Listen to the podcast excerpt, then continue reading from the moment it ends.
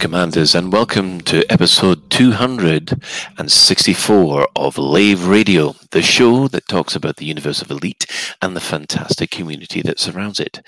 I'm your host, Commander Phoenix Fire, Chief Archivist of Lave Station, otherwise known as Colin Ford, and joining me in the Orange Sidewinder bar for this episode, we have our uh, Head of Health and Safety, Commander Edelweiss, that's Ben Moss Woodward.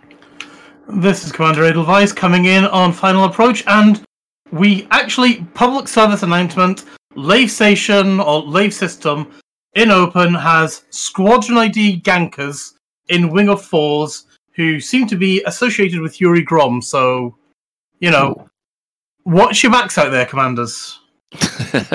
Especially if you're joining us at Lave Station itself. We have Yeah. our Inhuman Resources Director, Commander Shan. Hello. We have our Lavian Sprace Program Director, Commander Kurgle. Hello. We have our Deputy Trade Attaché, Commander Souverain. What up? Uh, on tech this week, we have the uh, fantastic Commander Ventura. Hello. We- Hello. And joining us uh, for uh, this uh, little little hangout that we've got at the moment, we have uh, a Commander McKate who is at the moment struggling with his mic, so hopefully we'll hear from him soon. We'll uh, we've also got a Commander Asina. Uh, and Hello, good is that evening. correct? Good job you checked how to pronounce their name. C at the end is your clue. I couldn't hear you over everybody else laughing. Could you could you just say that again? Asica. The C at the There you go. Yeah. Uh, and oh boy, Commander Il Senato. Yes. Uh, hello, guys. Hey, it's a pleasure to be here. so, um, uh, our guest today will be talking uh, about the main subject that uh, we've got later on, which is about um, CQC or Arena, as it's uh, known. Um, so, if you want to join us in game, um, we are we hanging out around Lave Station, or are people going into CQC itself? I'm hanging out in CQC. Come kill me. Excellent. I have made it to Lave, but I might well go into CQC as well. But I have been having problems with my uh, with my internet and things like that. So I may he's vanish. I may I may vanish. I may drop. Yeah, exactly. I'm ha- I've been having issues, so who knows what's going on. Oh, right. So it seems that the gods of the internet are having fun with us again. Um, so, uh, but if you can't get to us in game, you can join us in the Twitch chat channel, which you can access through laveradio.com slash live and click on the live chat, or go straight to twitch.tv slash laveradio. And hello to everybody in the Twitch chat who's who are being very pleasant surprisingly. So what we'll do is we'll quickly go around the group, see what they've been up to in the last week or so, and um, so we'll start with uh, Commander Edelweiss. How have you been? If you can hear me, I've been good. Um, I've been taking part of, in the Interstellar Initiative, doing holding of grain because everything else was sold out. Um, so you know that's been fun, and I, I'm now. Oh, it's just been bulk trading basically, hasn't it? But you know, things are eating all our stuff, or I somebody's mentioned that these issues with that we're, we're seeing in the galaxy might be related to the Good Doctor. I don't know if we're going to be coming into that or not in a bit, though, Colin. Huh, Ooh. interesting. The Good No, Doctor, that's- the that's an- TV series about the autistic guy. No, Probably not. No. I'm Definitely not not. an expert on video game narrative. but Wibbly wobbly, timey wimey things. No. possibly. Well, he, he did last for an improbably long time. Oh dear. And you didn't read the book then, did you? But He's then he had to go. Well, I know he's a clone, but I wasn't going to give any spoilers away. game that I can't, uh, Yeah. Well, I think a five-year-old book. I think I think you're allowed it a bit. Spoiler alert, just in case. yeah. Um, yes, Ben. Anything else? Um, no, that's really. Oh, no, we'll cover that later. So yeah, that's about it for now. Okay. Um, Commander Kurgle, how have you been? Yeah, I've been pretty good. Uh, work, uni, playing some games. A little bit of Elite, though. Mostly, I've been playing F1 2019 and crashing into walls, which has been a lot of fun. Oh, that sounds fun. Yeah, if you like a super fast, going around a corner faster than your eyes can keep up, it's incredible. No VR, sadly. Boo. Well, So does that's it sounding have- like me trying to follow the, g- a good-looking woman on a bike. Hey, maybe I'll stream some on our channel on another day. So, Um, Ben, if you have that problem, does that mean you now have a restraining order from every female in Birmingham? oh, I mean, there was a slight issue. You know, I was cycling the other day, you know, and you know, these couple of old grannies were, you know, one of them had a stroke, but the other one was all right. Oh my god! Right, moving on. Commander joke's Shan. gonna win. After, after- oh, have, have you finished, Commander Kurgle? Or yep, oh, no, that's you- pretty much me. Yes, I, I, I can never tell if Bren has decided to interrupt you or not. Um, Sorry, who am I? What am I? Huh? Right, Bren, Commander Bren. Commander Souverain. Hello. Hello. Um, I've been really tip top and spiffingly marvelous, thanks. Um, what have I been doing? Souverain quickly checks his calendar to find out what the hell his last week is involved. Um, nothing. Intensely boring things. Um, we had some friends over for supper on um, Friday, which was quite fun. Um, some friends of the Souvettes. Um, and um, and then on Saturday we had a mate's uh, birthday party. Um, but it was abortive because he uh, he and his wife popped into a. She wasn't feeling very good, so they popped into um, like a, a sort of I guess like a walk-in health clinic thing on the way to the pub where we were all meeting, and um, uh, the doctor on duty took one look at his the um, Anna, his wife, and said, um, "Bloody hell, get to A and E right now." Um, so uh, I got a voicemail message um, that evening when we'd already left the house, being like, uh, "So uh, rather than have my birthday party, we're all going to A and E." Um, so um, so that was a bit dramatic. She was she was completely fine, but it was sort of a bit of a an abortive party, I guess. See, that would be a really fun birthday surprise, isn't it? You send someone to A and E, and they get all worried. Then all your friends in the party hats and going surprise. yeah, it might be a bit macabre. Um, it sort of it, feels like tempting fate a bit, um, but sadly, it was not that. It was um, she, she's okay. I don't. I think it was a like a chest infection or something. Um, so that was my weekend, and then um, this week I've been just working and and um, pottering about as usual. I've been uh, of of most interest to uh, to this show. I've uh, been playing Elite after a ten week break.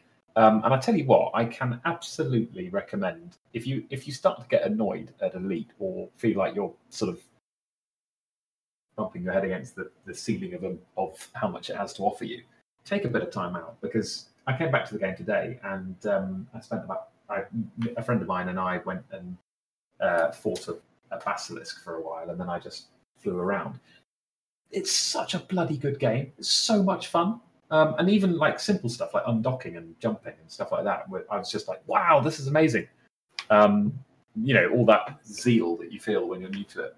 Um, so yeah, in uh, things in Elite Land are, are very good indeed. That sounds great. Um, Commander Shan. Oh, right. We'd start. Haven't done very much uh, gaming at all uh, this week. Um, uh, we, real life wise, there was much mirth and amusement on uh, Wednesday in the Shan household, is because I have signed up for what's called a boot camp, which is nine weeks of intense exercise to try and get fit.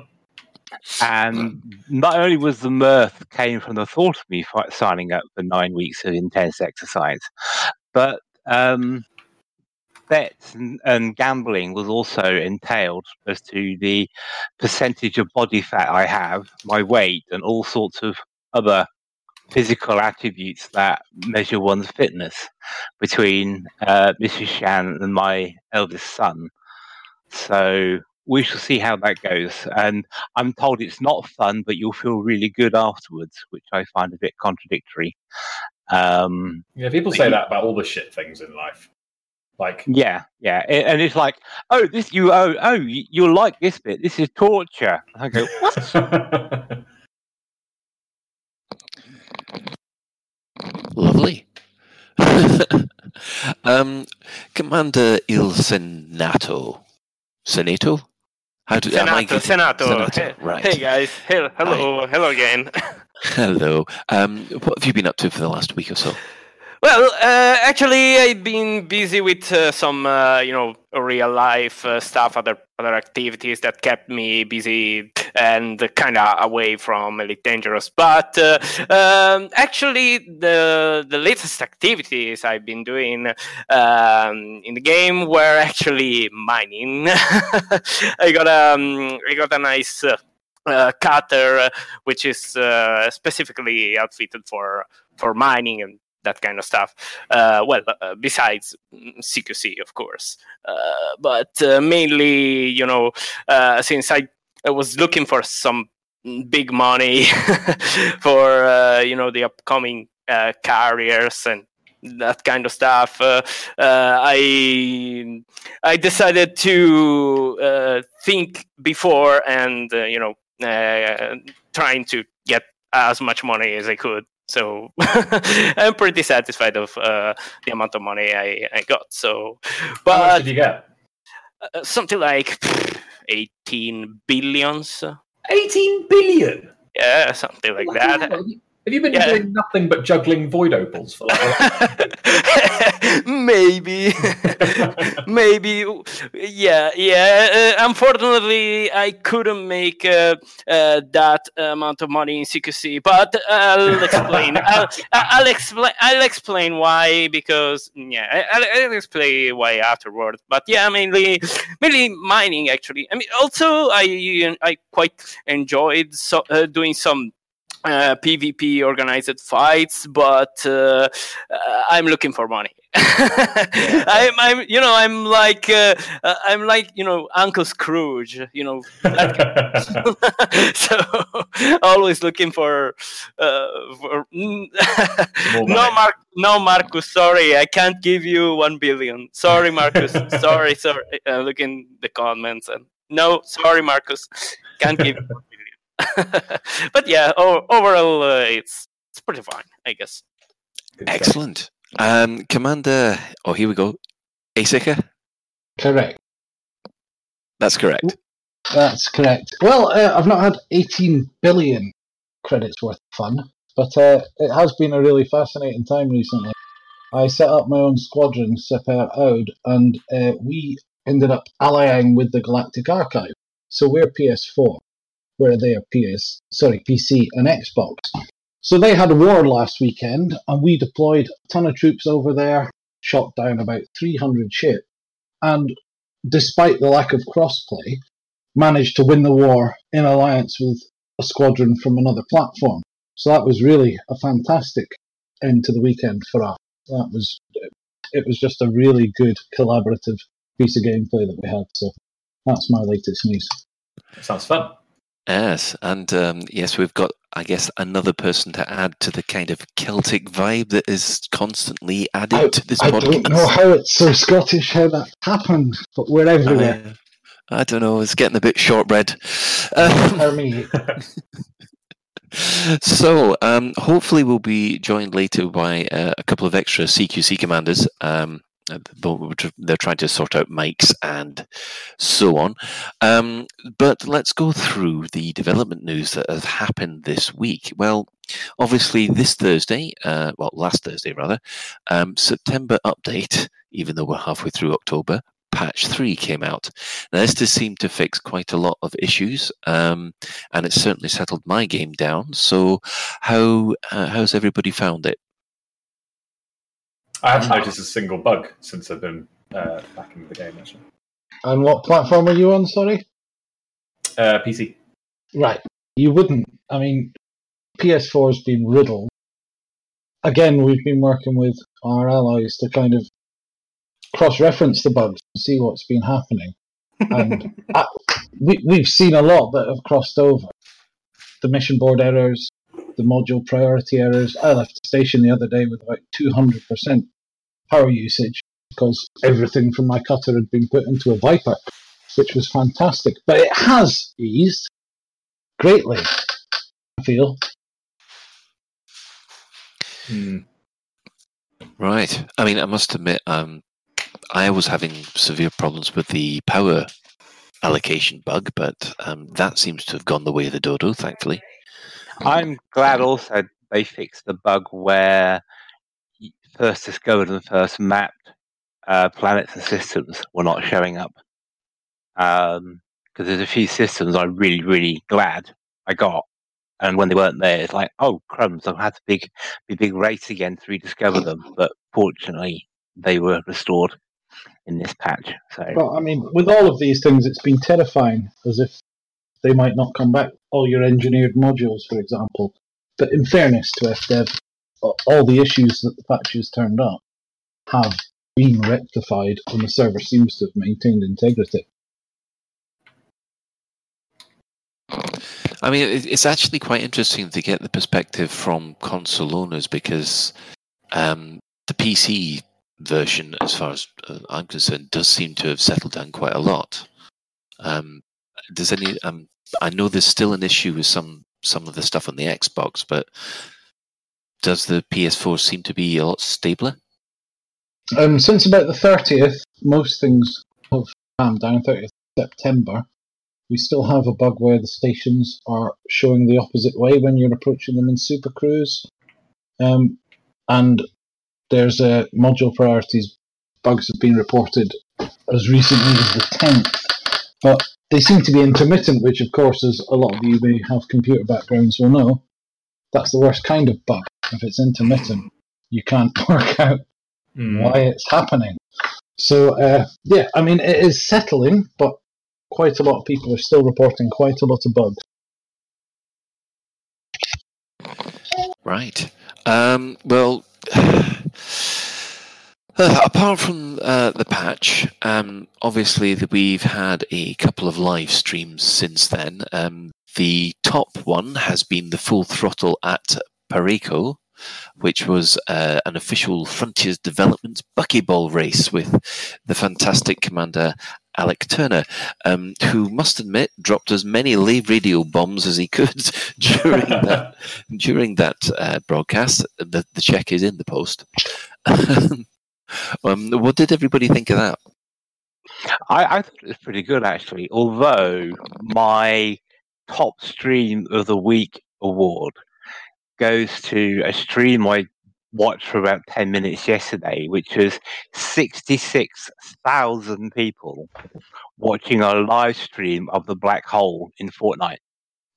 And there was a combined total of 287,000 people across all the Fortnite streams doing nothing but sitting there watching the black hole. What's the black hole? Yeah, a lot of us don't know what Fortnite does. Um, Well, I, I have read the story; it's everywhere. But Yeah, it, it was a brilliant piece of marketing. Um, basically, what it was, it was it's, I, I guess we could come on, it, it could tie into CQC, I guess, but imagine the whole universe of Elite um, Hmm. all of a sudden being destroyed and replaced with just a black stars. And that's all you see and all you can do. Because that's what they did with Fortnite is they took a B game map in Fortnite, had a meteor shower, and basically obliterated the entire map, killed all the players. As soon as you logged on, you were dead. All you could see if you loaded the game up was this black hole, and it was the end of the it was the end of the season. So it's basically they have they have a new map which has been released today. There's all some new stuff they're doing. So to bridge the gap, they blew up the entire game universe and replaced it with a black hole. And 280 odd thousand people were streaming just this black hole. yesterday. That's which is a great example how quite small pieces of content, because you know that isn't a massive literary stretch, can really engage a community. It's the kind of thing FDev should be doing. yeah. I mean, it's totally courageous, really. I mean, it's yeah, it's. um, I mean, I know we're talking about, about frontier live streams, but you just kind of want them to do something that drastic. And we talked long a- long ago about Thargoids and the threat and etc. But Frontier really should have been more adventurous with stuff like that It- because mean, it brings people sort in. It attracts. but- Oh, attention. hang, hang on, hang on, Shan. Are you going to go off about that? We want the bubble to burn rant again. no, no, I don't necessarily think it's the bubble, but I just think that Frontier should not be afraid to do something radical for fear of upsetting players. Absolutely Because not. I mean, you the- saw the proved- when Professor Palin was chucked out of his base. That really engaged people. And we've never really had much follow up as to why that was started or what the end game of that was, but it was a good, small, useful piece of content. Didn't take I'll- much work, generated a lot of interest. Yeah, change, change, changing the game, change, changing the game map um, permanently is a, is really good. I mean, like Cataclysm in, in World of Warcraft was quite controversial, but um, I don't think that. But I think nos- nostalgia is probably one of the main drivers of that. Um, I, I'm not a World of Warcraft player, so I can't talk about the before and after particularly. But um, big permanent changes to, to MMO game spaces are a way of marking time and and sort of giving universes the feel the, the, the, the sensation that they're evolving and changing. Well, well, that's right, because Fortnite was starting to tail off a bit, and this has brought it, made it fresh again. And yeah, I, I, I'm with you with the um, about Professor Palin. Although where he moved does annoy me, because I, I hold the first map of Professor Palin's planet that he's on, and he still owes me rent. you don't own it. Specific to you, though. Most of the community aren't affected by that particular.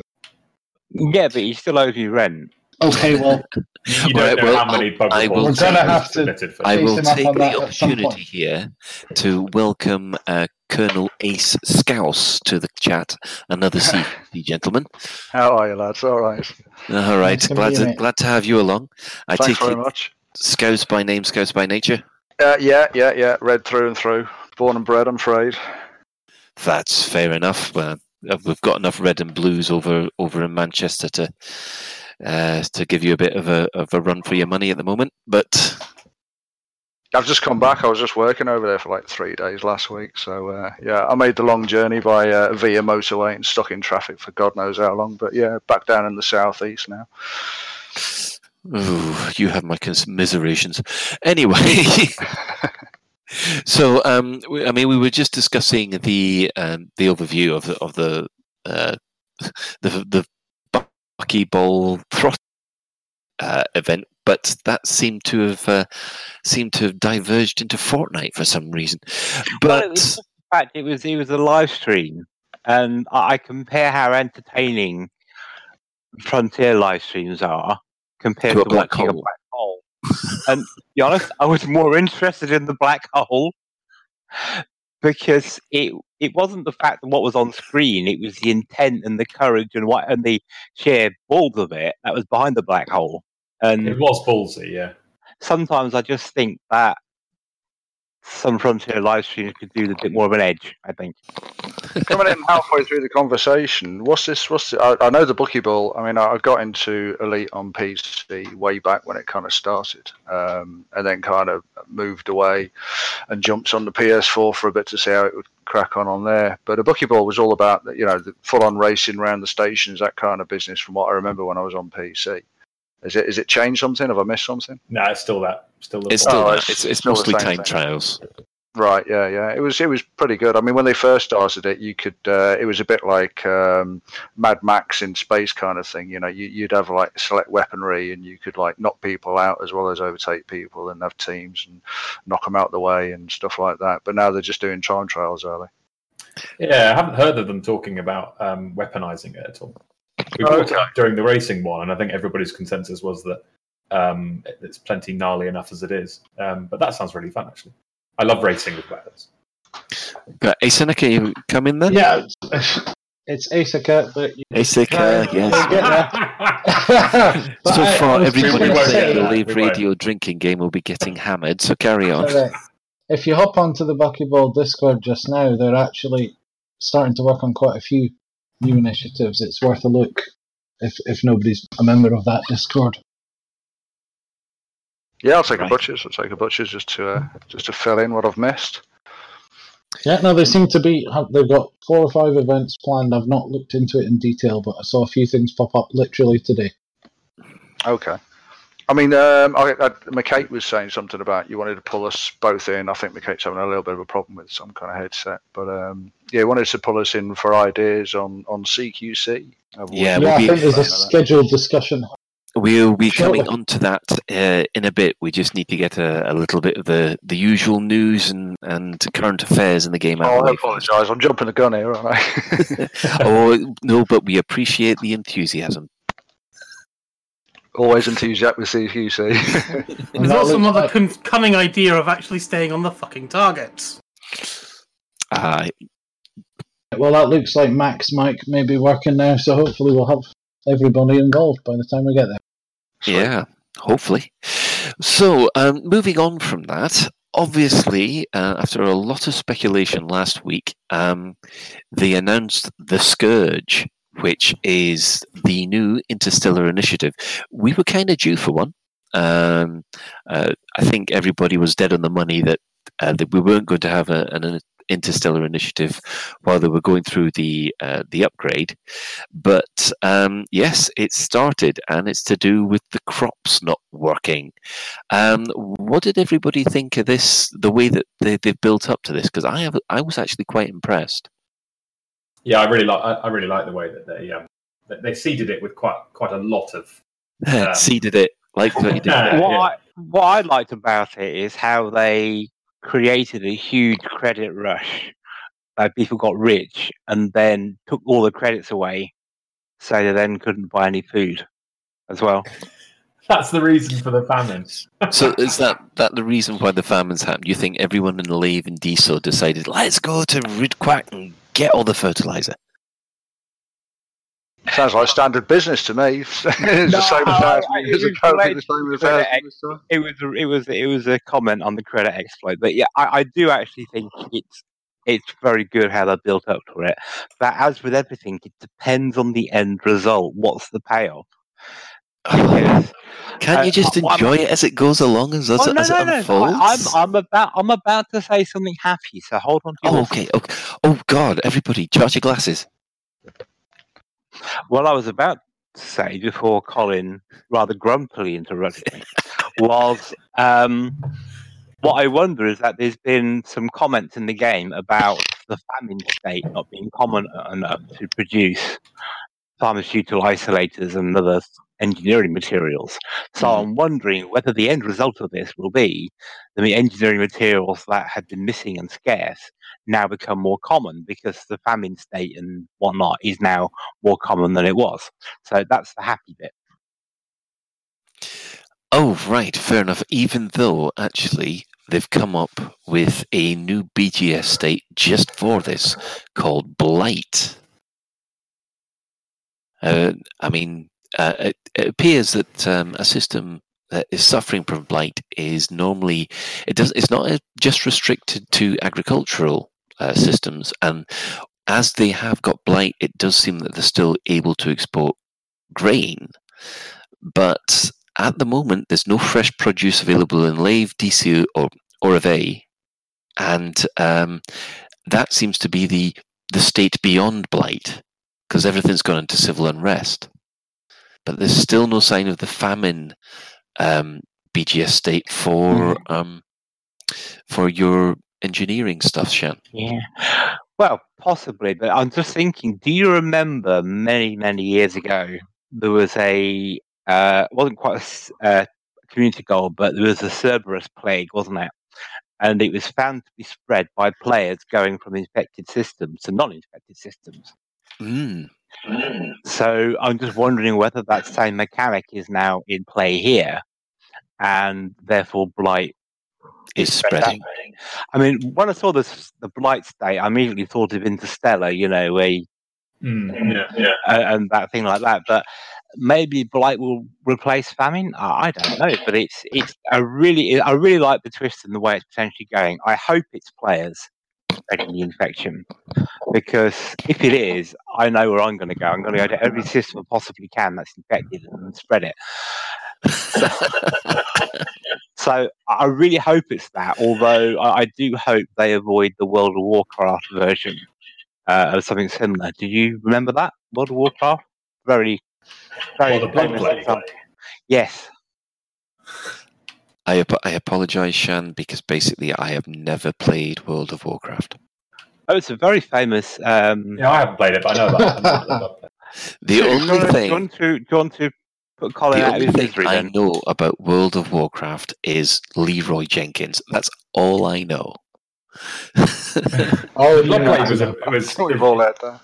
Blood Plague was So- interesting because it was um, uh, it was interesting from the point of view uh, that it was a it was essentially an in-game uh, sort of virus. It was a bug that that spread like a like a like a real world disease, and um, uh, and uh, it was essentially a there was a um, there was a particular piece of content like a raid or something that um, that had sort of one of the gimmicks of it was that your pet would contract a disease when you when you entered the the dungeon or whatever. Um, and there was a bug with the way that was originally coded. And by the time um, uh, by the time players had uh, done the content and and anybody who had had a uh, a pet deployed um, while they were while they were doing it, the um, the the disease stayed with the pet when they logged out of the dungeon. Um, and it, and it was like it was called blood plague because apparently like they um, they'd die, uh, the pet would die and, and leave a, a skeleton with, with blood everywhere or, or something. Um, but it was bugged. So once you once you left the dungeon and your pet still had it, um, everybody that came into contact with that pet afterwards caught it as well.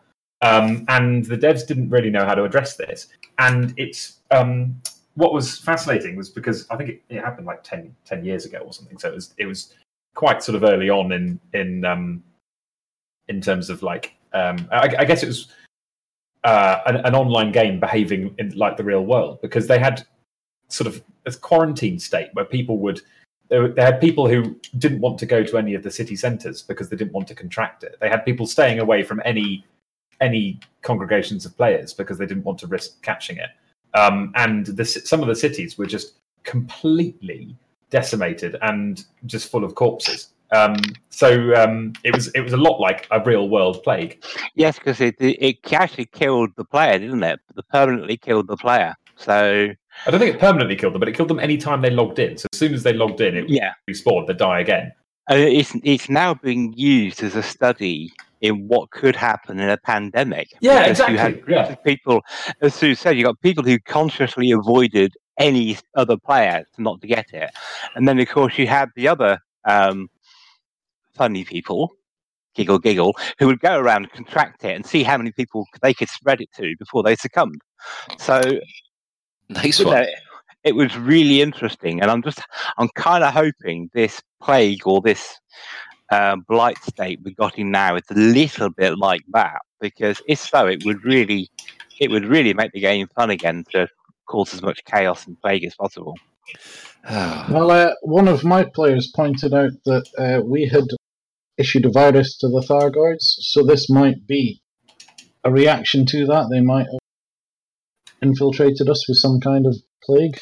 yeah, sort of the virus revenge plague, you mean? One hopes that that would be a. I mean, I mean that would be a fantastic piece of story to pick up and go with. Yeah, that would be Uh, that would be good actually. It kind of would. one apart from our also suspects it won't be. Yeah, although it does kind of become a bit pointless because our pilots don't actually eat, so therefore the effect they do every time you, whenever you're not, whenever you're They not playing. don't eat, but we we away. feed others. Yeah, the, I mean, there there is um, a knock-on effect to this in the BGS. I understand. So um, we still don't know what effect the blight state's going to have on it. So it's going to be interesting over the next couple of weeks to see how this develops. Um, does anybody want some uh, some final wrap up on on this before we move on? There is a little bit of conspiracy theory along with the Thargoids. So, Colin, I believe you're familiar with uh, Frontier First Encounters and the storyline involving Lave in that. Actually, you'll have to remind me about that. I thought all that Uh, stuff had been binned. Well, it might have been binned, but just because it's binned originally doesn't mean say it can't be retconned back in. so, yeah, if I remember correctly, Dr. Walden was rather interested in doing nasty things with Lavian tree grubs, using them to infect grain, spreading that grain around, and basically wiping out humanity. Oh, actually, isn't isn't that more like Lave Revolution? Well, Because um, that well, is the plot for yeah. Lave Revolution. Uh, okay, I thought that came around. I thought it was being done. No, I thought it started out in the Frontier First Encounters. um, not that I'm aware of. Okay. Um, as Was far as I, Hamilton in uh, Frontier Yeah. First Encounters? I mean, we, it's a pity Allen was on last week because we could have brought Yeah. him in and he would have set you right. He, he would have. I thought Allen Uh, created those characters. That's interesting. Uh, no, Uh, Dr. Dr. Walden was actually part of the game before, but um, what happened was that Allen took took what little there was background in uh, Elite Encounters and it just basically ran with it to create uh, one of my Yeah. favorite books. Actually, not to sound too Yeah. nosy, I've, but I've only read it a couple of times, and that was a long time ago when I was on holiday. I'll get the audiobook; it's fantastic. The audiobook is really good. Yeah. Yeah, Chris has Um, Chris has managed to pull out all the stops on that one, so I- I might even lend you mine. but yes, anyway, anyway, so something along those lines. So this could all actually be Allen's faults. yeah, it could Hashtag be. blame Allen. It is interesting how most stuff to do with the Thargoid seems to be the fault of Lave Radio to some extent. It does Because like you mentioned it, you- doesn't it? Because you guys blew up the first Thargoid No, the thing. Well, Mr. Usher. well, Mr. Usher gave us the idea. We just implemented it. We did what? Mr. Usher gave us the idea. We just implemented his idea. To what? Like I what? did to what? Okay, let, let me explain this to Souverain. One of the re- we we decided to test out um, Guardian uh, artifacts in the basis. Thargoid Yeah. base, and basically we basically made the Thargoid base explode. Oh right. Were you the was Lave the first the first Yes. people to do the? Um, We oh, were the first one to do this, and it was the first ones to turn around to Pants Brown. So And soon after, that. the Thargoid started to attack. It's our fault. Yeah. Yeah. You know, on the subject of community goals, the interstellar initiatives, it's something I hope we'll talk about later. Yes. What we seem to see from FDev is promises made and then they're broken shortly afterwards. Ideas created that then Yeah, absolutely. yeah. dissipate into nothing. So with the interstellar initiative, when we first talked about doing this interview, we had had two and then about three months silence. Just before this interview was started, they've launched the third. There's, as we've talked about with the Professor Palin base extraction, there, there's so many small, tiny things that could be done to increase the quality and breadth of the narrative that just aren't happening. Um, so I'm glad to see third community goal happening, but uh, I hope we're not going to be waiting three months before another. I think at the moment what um, the the strategy that they've got is is basically the we have um, an interstellar initiative, an update, then another interstellar initiative, and then an up, another update. So we kind of get them alternate every other. other every That sounds like a 24 month plan at the moment, though. But yeah, and to tell you the truth, that's the interstellar initiatives are supposed to be what keeps us veterans interested in Mm. the game, while they improve the new player experience. But I'm sorry, I, perhaps I wasn't 100% clear that the, the issue I have is that the work they have to do to create something like that is very, very minor. You could have an intern coming up with a. They well, they they What they call them, the fan story. It's Sorry? not the story. It, sorry to interrupt you, but they've, they they have told us when they're on the show. They have they have told us that the interstellar initiatives are actually a lot more work to create than we than we give them credit for. Um, That's The, um, possibly true. One would hope that that sheer amount of work that they claim would then be visible in the game, but maybe I, I just don't. I, it seems to me that there is a mechanism for moving things from a station to another station with a narrative that accompanies. it. fighting wars in a particular system with a narrative that accompanies it. That's pretty easy to accomplish. And I may be wrong, but it seems to me that those things should be quite quick and easy to achieve. I think the And if they say it's not, other developers are doing it. well, I, back to your Fortnite example, other developers are doing it very easily and quickly in response this- to what the community wants, and that's what we're not seeing. Right. Okay. Well, um, I mean, obviously, we've got lots of. Uh, I mean, there's been a lot of anger in the community with the last update and the lack of content for the older uh, generation, if you like. Um, but it's something that we'll be going back to later. Sylv, do you want to just jump in? I, I, two comments, I guess. One, the Elite Dangerous team at Frontier is about 100 people, but 85 of those are working on 2020 content. They're not even working on the current build. So what we've got is a nearly a AAA MMO. Um, let's call it a double A MMO, which actually has a team of a team of 15 working on it, which includes the community team. Um, which means that in terms of actual devs, you've probably got something like nine, eight, nine, or ten actual like coders working on Elite Dangerous this year and for the next 12 months. Um, most of those, because they're because you know, as we're all aware, the game is very buggy. Most of those are probably bug smashing. So when when you take when you when you think of it in, in those terms, you're at, we've actually got a very very skeleton crew dealing with things like writing, um, coming up with interstellar initiatives, putting the content together, balancing any assets, coming up with any um, somebody's coffee machine's going um, coming up with any um, uh, any designs for decals, working out reward structures, all that sort of thing. Um, so, and, and and I guess the the only other comment is um, the, the the schedule of interstellar initiatives has not actually been.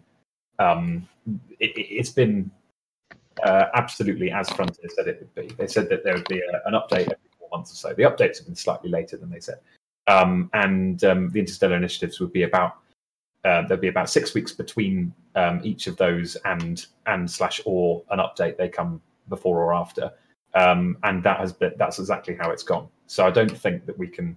I don't think we can accuse Frontier of not doing what they said they'd do in that regard. And I don't think I was. I think you make a very good point. There have a massive amount of the existing development team devoted to 2020. The nine you say remain, if that's an accurate figure, It's a guess, really. Yeah, I know. I'm just saying, I think the nine that remain could just do a small bit more, and it would only be 10%, 20% more to communicate what's happening to the community, to develop a little further the results and goals of these interstellar initiatives and community goals. They could be doing it a lot better for a few percent more effort. Is my is my point.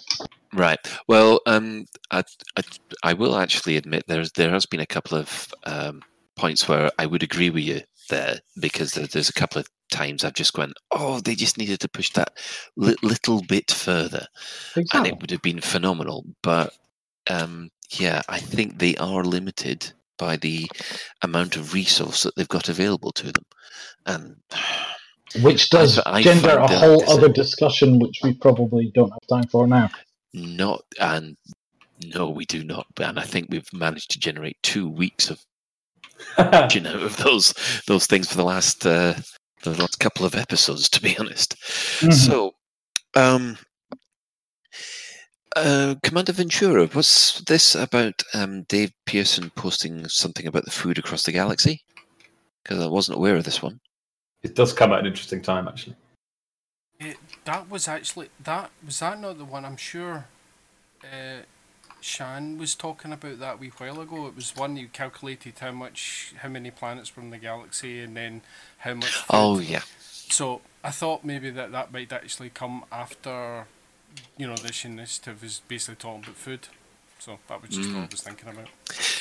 yeah. I mean th- that that is actually a very good point because as soon as those um, news items start to uh, uh, uh, come along, it, it just seemed that that's when Day, uh, David decided to work that one out, and now it seems to have escalated with the blade. Shan, I was just about to say, I think it's it's David's fault. This one, they they, they looked at it and thought, right, okay, we'll show him, and then they put this in. Um, somehow, I get the impression that um, the uh, interstellar initiatives have all been written all up to the 2020 update, Yeah, I agree. and that they they are planning these things out carefully. I do know that they, they've they apparently have taken on just a second writer, uh, but um, Just we'll just have to wait and see how this situation develops. So, um, if it's okay with everybody, um, I think well, there is the newsletter that that came out uh, on Friday. However, there doesn't seem to be much in there that we haven't already covered either already or in previous episodes. Is there? Is Can I just can I motion that we just scrap the newsletter section? Like with you know, no offense, Frontier, if you're listening, but the newsletter used to be an interesting source of news about what's coming up in Elite. Now it is this is what's, what's happened? no, Yeah. it's not even that. It's this, this is this is a recap of Galnet. This is someone's ship they made out of Lego. This is um uh I don't know. This is what this is what's on offer in the store this week. Um, you know, the, the newsletter is never. I, I've been on the show for about a year now, and I don't think we've ever said like, "Oh, we need to discuss the newsletter." Like, it's just, it is just rubbish. Like, there's no, there's no point us every week saying, "Oh, I don't think there's much in the newsletter this week." We might as well say, "Well, eggs are still eggs." Yeah, that is, that is a very good point. Meanwhile, did, wasn't there a Sagittarius Eye thing that came out this week?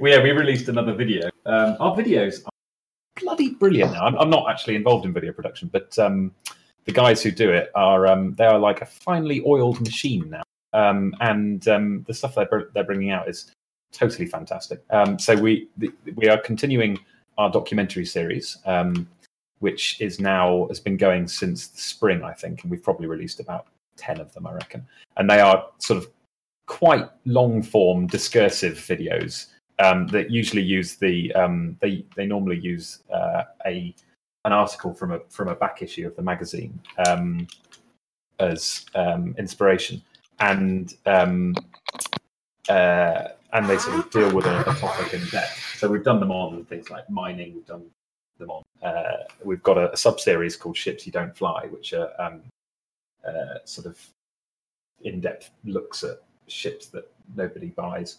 Um, and uh, we did a, and, and this week's was Ships You Don't Fly, the Asp Scout, um, which uh, is from uh, an, an, an article that we wrote for the magazine about a year ago, maybe 18 months ago. And, and the quality is really, really excellent. So um, yeah, do, do check it out if you're if you have, like watching YouTube and spaceships.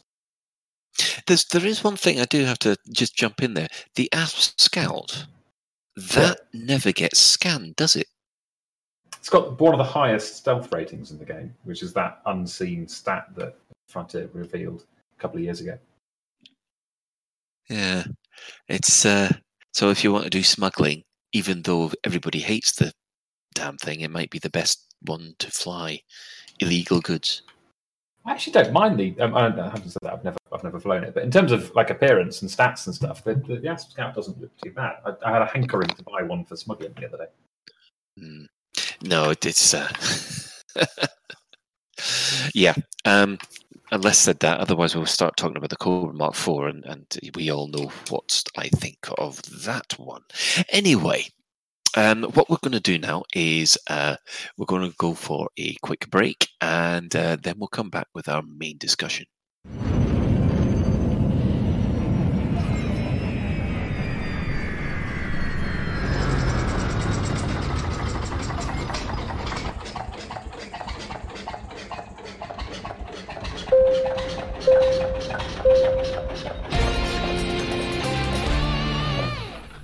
This is a public service announcement from the Fuel Rats.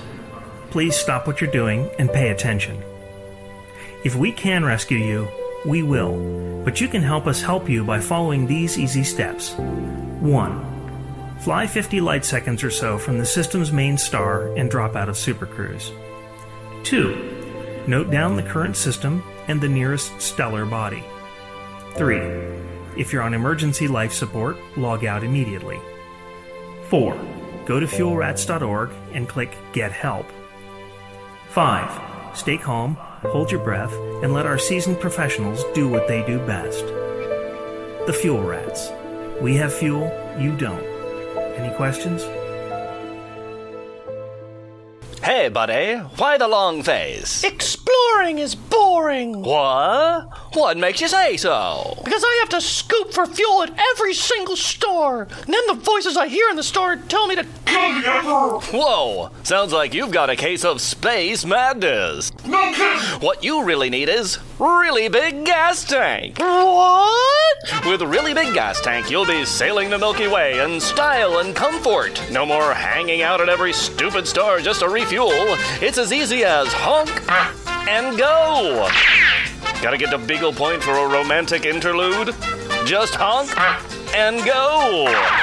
Wanna be the buckiest ball in the galaxy? Just honk and go. And if you fill your really big gas tank with patented Jumbonium 5000, you can honk and go, go, go. Gee, thanks, mister. No, thank you. Really big gas tank. Because why wait when you can honk and go? Jumbonium 5000 has been known to cause extra arm growth, outdoor mayonnaise, priapism, and spontaneous Stargirl face. Use only as directed. Space can be lonely. But sometimes that's just what you want. Choose your holiday, the gas giants of Alioth. Partying the night away in Yorkville on Aquila. Or even go back and find your ancestors on Earth. The Rockforth Corporation makes your holiday special. And will let nothing disturb you.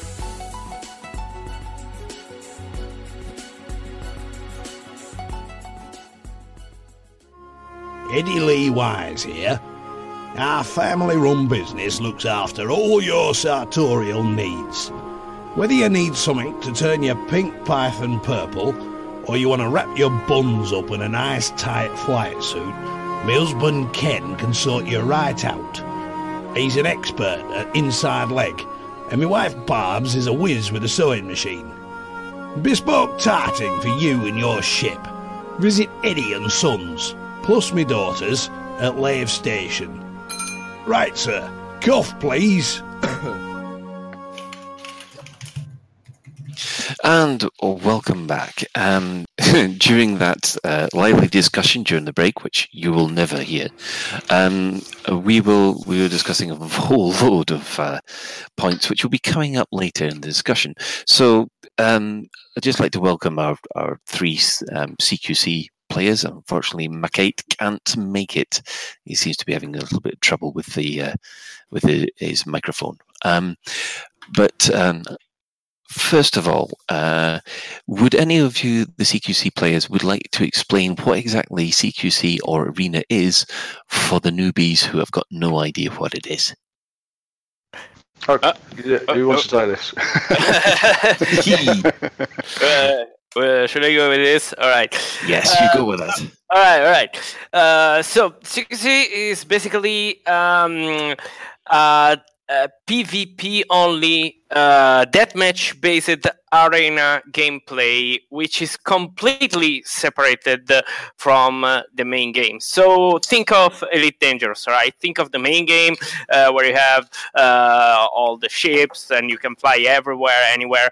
Okay, that's a thing. While the arena is a completely different one because it has closed arenas you know think about uh, uh, 90s uh, uh, first person shooter arenas where you have uh, an actual arena where you can't escape from. So you are there and you are and you have to play there. You cannot escape. You cannot go you cannot go anywhere.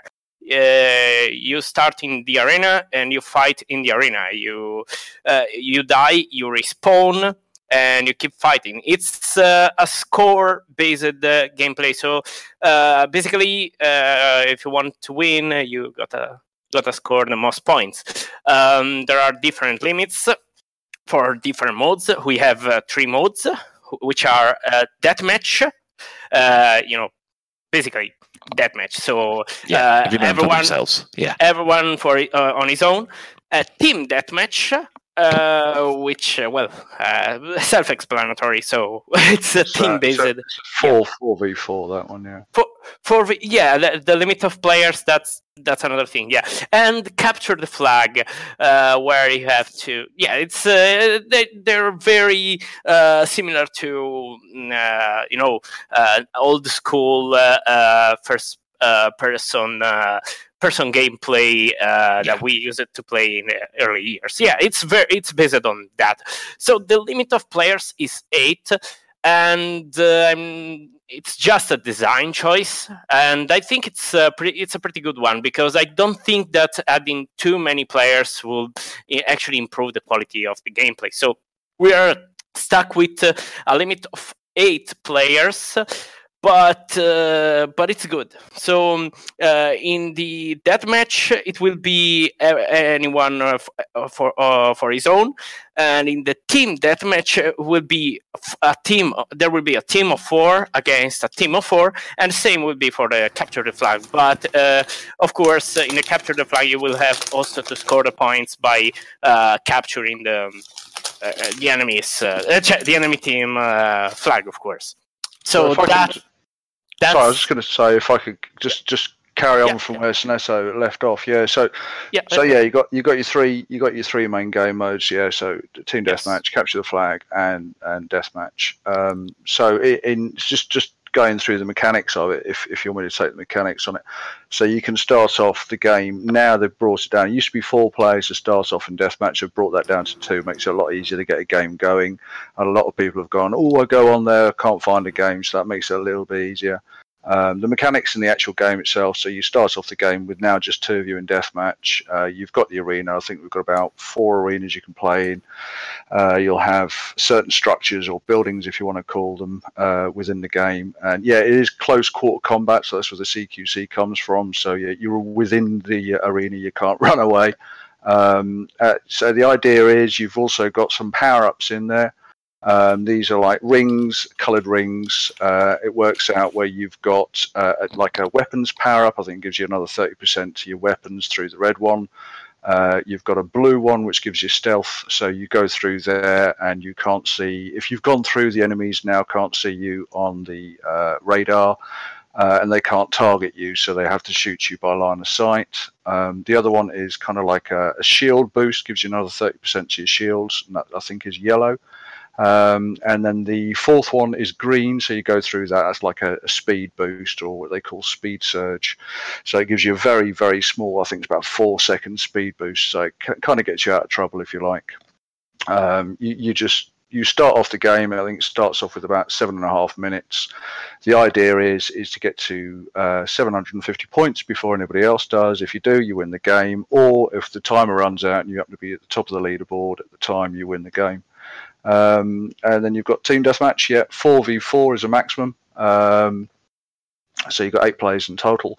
Exactly the same principle as deathmatch. However, you've got blues, which are on your side, reds the enemy, and then you go over to um, capture the flag. So exactly as um, Sinesso, uh, was saying, it's um, it's a little bit like space footy, if you like. So you start off, uh, say four of you defending your flag. You'll probably send two on attack, two in defence. That's generally how it works out. Um, nick the other guy's flag, bring it back to your base, and once you've got it to your base, put it through your own uh, hoop. However, if somebody has taken their flag and you've uh, if somebody's taken your flag and you've taken their flag, you have to kill that person with the flag and take the flag in order to uh, score the goal. So that'd be quite good fun. Plus, you can shoot people along the way.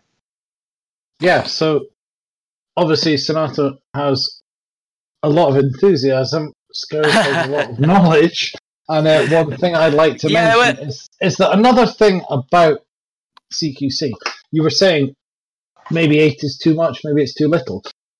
It's a great balance between organized PvP and one on one.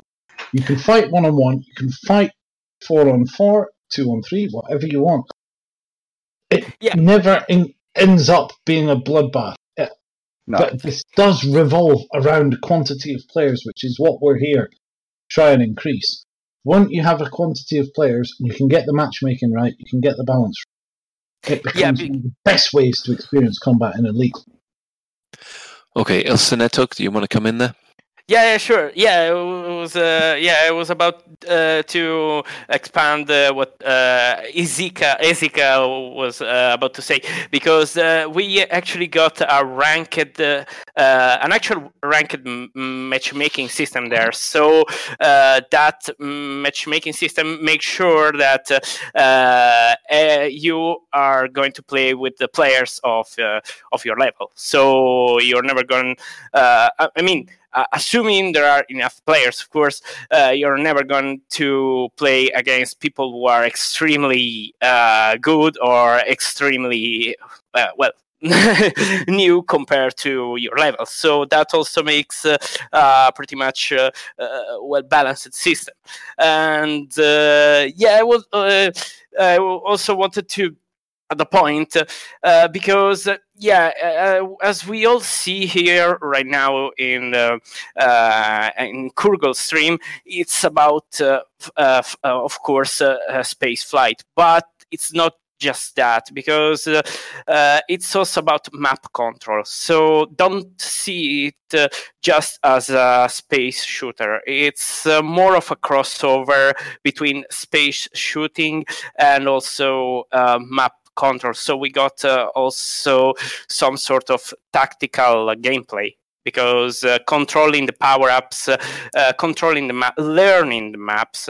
Those are key points uh, in actually playing uh, this kind of game. Yeah, forget. Correct. Yeah, yeah, pretty much. Okay. But Um, that, that does ex- exclude one point, which is that, of course, learning the maps and learning the gameplay are a very important part of CQC. But you don't need to know the map, don't need to know the gameplay, and you don't need to know the ships to play it. It's a very accessible mode of combat for new players to get in with no rebuy, no preparation. They don't need to be in the system. They can just drop in and learn to fight. So it has both of the aspects that Senato just talked about and what I'm talking about going for it. it it's really a lot more powerful than most people give it.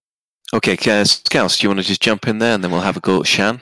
Yeah, exactly what Zasika was saying. So you can start the game off. I mean, the very first time I started playing it, you start off with what they call an F 63 Condor, which is a federal fighter, if you like. Um, the, the weaponry you get with it will be uh, gimbal weaponry. You'll get pulse lasers with it. Uh, it is a very, very capable ship to use. Uh, you've got people who'll go in there and they go, oh, but they're, they're at rank this, that, and they've got all the weapons. It makes no difference at all. If you know how to play the game in the main elite, it's a little bit quicker than that. Uh, the fighters will handle probably a, a little bit more responsive as well. Uh, but you can, you know, if you're accomplished in, in flying elite, you can you can jump straight into CQC. Um, the idea of it is as well is that people got flight assist off. So some people are very good at flight assist off. Some people uh, can only really fly flight assist on. If you can kind of find a little bit in between, uh, whereby you can go flight assist on and then flight assist off when you come around corners and stuff like that. You can turn the tables on your opponent very quickly. And with the gimbal weaponry that the people start off with the ship that they first get, can really make a massive difference. Generally, what Mac and I have done on the PlayStation 4 side of things, when I jumped over here and, and bumped into him, started chatting to him, is we won't go for the power ups, and we'll also go. Uh, the F uh, Frontier did do it where I think it was uh, must have been about a year, year and a half ago, where they did an update with CQC, and they actually made the fixed weapons that you see um, in the loadout as actually fixed. There was no gimbal on them whatsoever. So um, you know we will go in there and we, we'll use fixed weapons, and we won't go for power ups and that kind of business uh, unless we're being heavily outgunned. and uh, yeah, so you can go straight in there and you can start kicking ass straight off. Okay, Shan, do you want to jump in? I Yeah, was just just- going to. Sorry. Um, yeah, I was just going to uh, ask a few questions really before we sort of get too down the rabbit hole. Um, I mean, I have played some CQC, admittedly not for a while, but usually when I'm out exploring. And one of the issues, uh, one of the questions I have rather, was that when a PvP mode or something new starts off, everyone's new and it's sort of almost equal. But then you get matched with the people who are really, really good at it, and they basically farm you until you can't do anything. So it was a question around the matchmaking, making, and how is that um, prevented from just like being farmed? Because, and then the second question I have is, okay, well, presumably we all use the standard elite controllers and things like that. What equipment do you have, or would you recommend to help you Well, play it? To go back to your first question, this leads on from exactly what Colonel Scouse was saying. It's a very, very different environment from friendly or competitive PvP.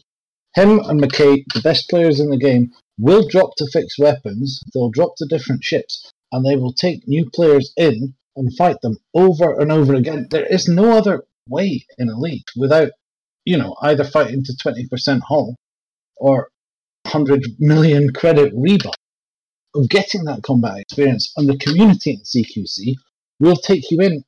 They'll fight you over, and over, over again until you get things sorted. So it's really, it's very, very different and it's very, very accessible. And then your second point about controllers. I mean, I counted all the methods you can make a binding on the PS4 controller. 76. You know, that's not far off PC keyboard. I well, don't even think, though I'm on PC at the moment, I'm playing on an Xbox controller, and yeah, I don't think controllers make a difference. And you know, you'll have all the arguments about how your throttle can be placed. You'll have all the arguments about what thrusters you can use. It's not really an issue. And within the CQC environment, you can play with people and explore those options, which is very, very difficult in the main game.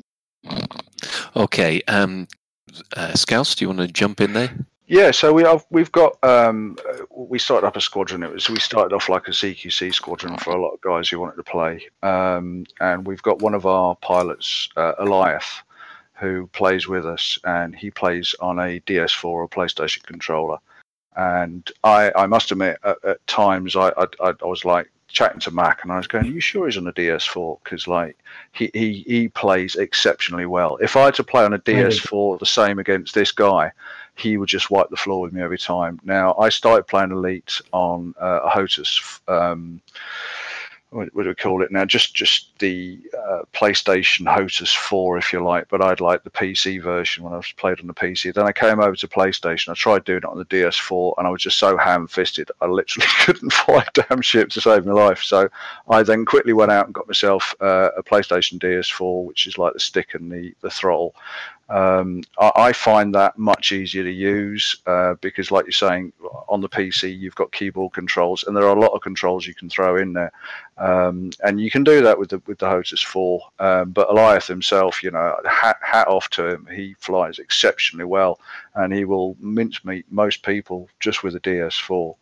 Um, so as far as control, yeah, and and yeah, it's it's with Just to people- quickly interject, is the DS4 that's the standard PlayStation controller? Yes. That is, yeah, yeah. And you've got another version for the Xbox. I think they've got like a, a silver coloured version or something. Um, but it's exactly the same thing. It just costs a damn sight more. If you're going to apply, if you're going to buy it for a PC, it's going to set you back about thirty-five pounds sterling.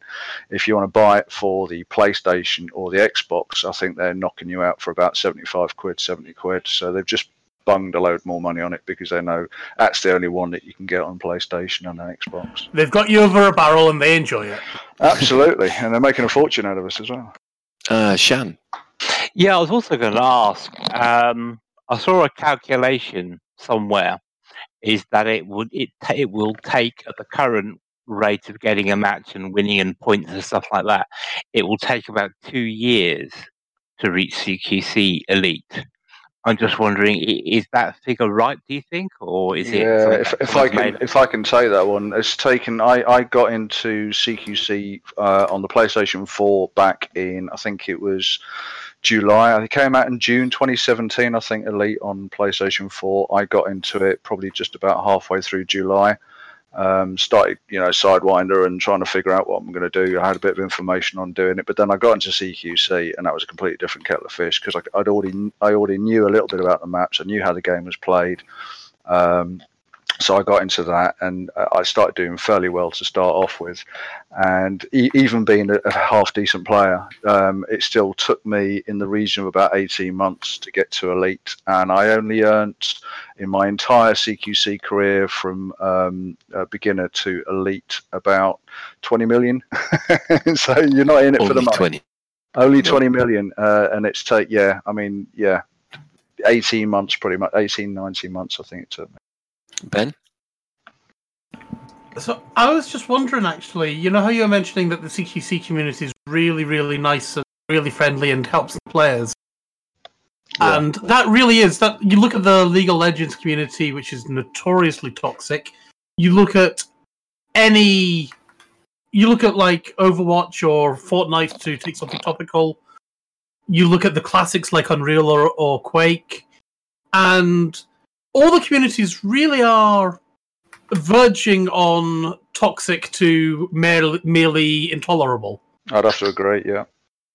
Do you think the CQC community is so nice because essentially Elite Frontier have given them the shaft for so long, and they'll do they want to be nice to help and get everybody in because CQC is great. It's a great fun mode. Just Frontier fucked it over. Absolutely, yeah. I mean, the thing that's that's that's the thing I don't understand because when CQC was for, first born, if you like, and I think that was was that 2016 on the PC they brought it out. Um, it was brought getting- out in conjunction with the Xbox One uh, release. That's right. That's right. I remember now. So so they brought it out, and and and when they first gave birth to it, if you like, for want of a better word, um, they also had something running alongside of it called the Icarus Cup. I don't know whether any of you guys remember that. Oh, that is. I, I, I, That's a I don't, want to. I don't want to open wounds or anything. Is it too soon to mention that? yeah, yeah, I'll, anyway, I'll start off another thread in the. I'm I. I, I apologise, but anyway, I just you know they, they I think they did this to promote the CQC, and they also bunged a load of money in it. So they say kind of said like you know on PC if you if you can win the championship you'll get X amount. I can't remember how much it was. I know they put a nice big number up there. And then a 20,000 proportion- pound, I believe. Something like that, and a proportion of it was PC, proportion was for Xbox, and at the time there wasn't any on PlayStation 4. So uh, I remember being uh, hearing about this and CQC coming out, and I, I was one of those guys who sat on the PC and practiced and practiced and practiced, and we all kind of got pretty good and blew each other up and figured out how to how to play the game. And then when it was getting close to the time where this competition was going to kick off, uh, Frontier were getting a lot of uh, emails and a, a, a lot of uh, people asking them questions, and they just went very quiet. And they went quiet for quite a considerable amount of time until all of a sudden they just came out with one statement saying that we have cancelled the Icarus Cup, and it wasn't an awful lot behind it. They didn't say why, um, and it just just it just went dead. And the thing that got me was not so much that the competition. I couldn't couldn't really give a damn about competition. If they'd sent a competition up where there was no money, it was just you know bragging rights or whatever they wanted to do. But it was just it was just getting behind the actual CQC and, and just breathing some real life into it, um, where you know they could you know get more people involved, um, have a bit more advertising behind it, um, make some more game modes, maybe have people who once they get get into it and enjoyed it, like paint modes and, and you know do things to their ship, and you know they could have done the same thing they did with the main game, where they, you know you've got the paint jobs, you've got you know the the kits you can put on the ships and all that, and you could have I don't know names on the side, just something that they could they could probably help promote the game, and then they'd have enough people monetarily to run it. Um, but that never really happened. You know, they, they gave birth to it, and then they just thought it's not really working. They just left it to die, as far as I saw. Okay, Il Senato. Well, I mean, yeah, they basically left uh, left it to die, but I don't think it was on purpose. I think they basically left it like this because they just uh, sh- uh, wanted to shift all the focus uh, they can they can shift on the actual main game. Uh, well, therefore, leaving uh, uh, CQC as it is uh, now. So, I mean, uh, the, the whole idea of having um, uh, uh, PvP dogfighting uh, uh, module like we have now, uh, it could have been, you know, uh, even inte- better integrated into um, into the main game. You know, uh, I was uh, I always suggested uh, something like uh, an actual integration. Uh, something like uh, uh, community goals, the old community uh, community goals or initiatives uh, that would integrate uh, the CQC in the main game. I mean, there are many ways to to make this uh, uh, CQC part of the actual main game. But as uh, uh, Colonel Scouse said, basically they they left it because I think it's just a matter of focus uh, on the on the actual on the actual main game, which is uh, which is what they are doing. I mean, we are seeing the results, and we'll definitely see uh, the result of this focus uh, in in uh, in the next year. I'm definitely expecting that, but uh, at this point, yeah, I don't think we will see more. That's that's mm, that's pretty sad to me, but. I'm I'm kind of okay. I'm telling you, I'm kind of okay. Uh, but I just I my wish is that uh, they will at least leave uh, what what we have uh, uh, in this way, so we can still enjoy this super. Um, super immediate and accessible part of the game because it's what it is. It's a super immediate and accessible play where you, where you can just uh, get in and start shooting at everything you see. That's that's pretty much uh, the current point of uh, of CQC, which which uh, it is uh, what uh, it makes it fun after all. Basically, come in there. Yeah, well, I had a few things I wanted to respond to. First of all, Ben talked about toxicness of communities, and I'm sure all of us have a lot of experience in playing MMO games in working teams. You know, sometimes you're fighting for things that take years. People get very invested in them. And I think that CQC just does not have that. It's a real boon to the elite community. And when you, as I do, you work with like a lot of PvP guys, you work with a lot of gankers, you're trying to integrate these things into a model of gameplay that's interesting and fun without being toxic CQC just ticks those buttons. We talked about new players. CQC gives you easy access to ships that you can just drop in and fight for 10 minutes. You don't have a read I take on and suffer out new players every day. They're still as confused as they ever were by all these new initiatives that, that the FDev guys have done. You have to be a very, very hardcore player to break through that. CQC allows you to break through that very quickly, get in, get fighting. I want to say that the two core pillars of Elite, since I played when I was 12 years old on the BBC, are exploration and combat. You can't do the two at the same time unless you go out exploring and then you come into CQC to play. Ventura talked about should we get arcs for CQC? We were That's, going to come to that later. Stupid. So thing, the, the one, and sorry, the, the the final thing Senato said was he, he's sad to see if it goes. It will only go if we don't push hard. PS4 is already on the verge. PC is kind of thin.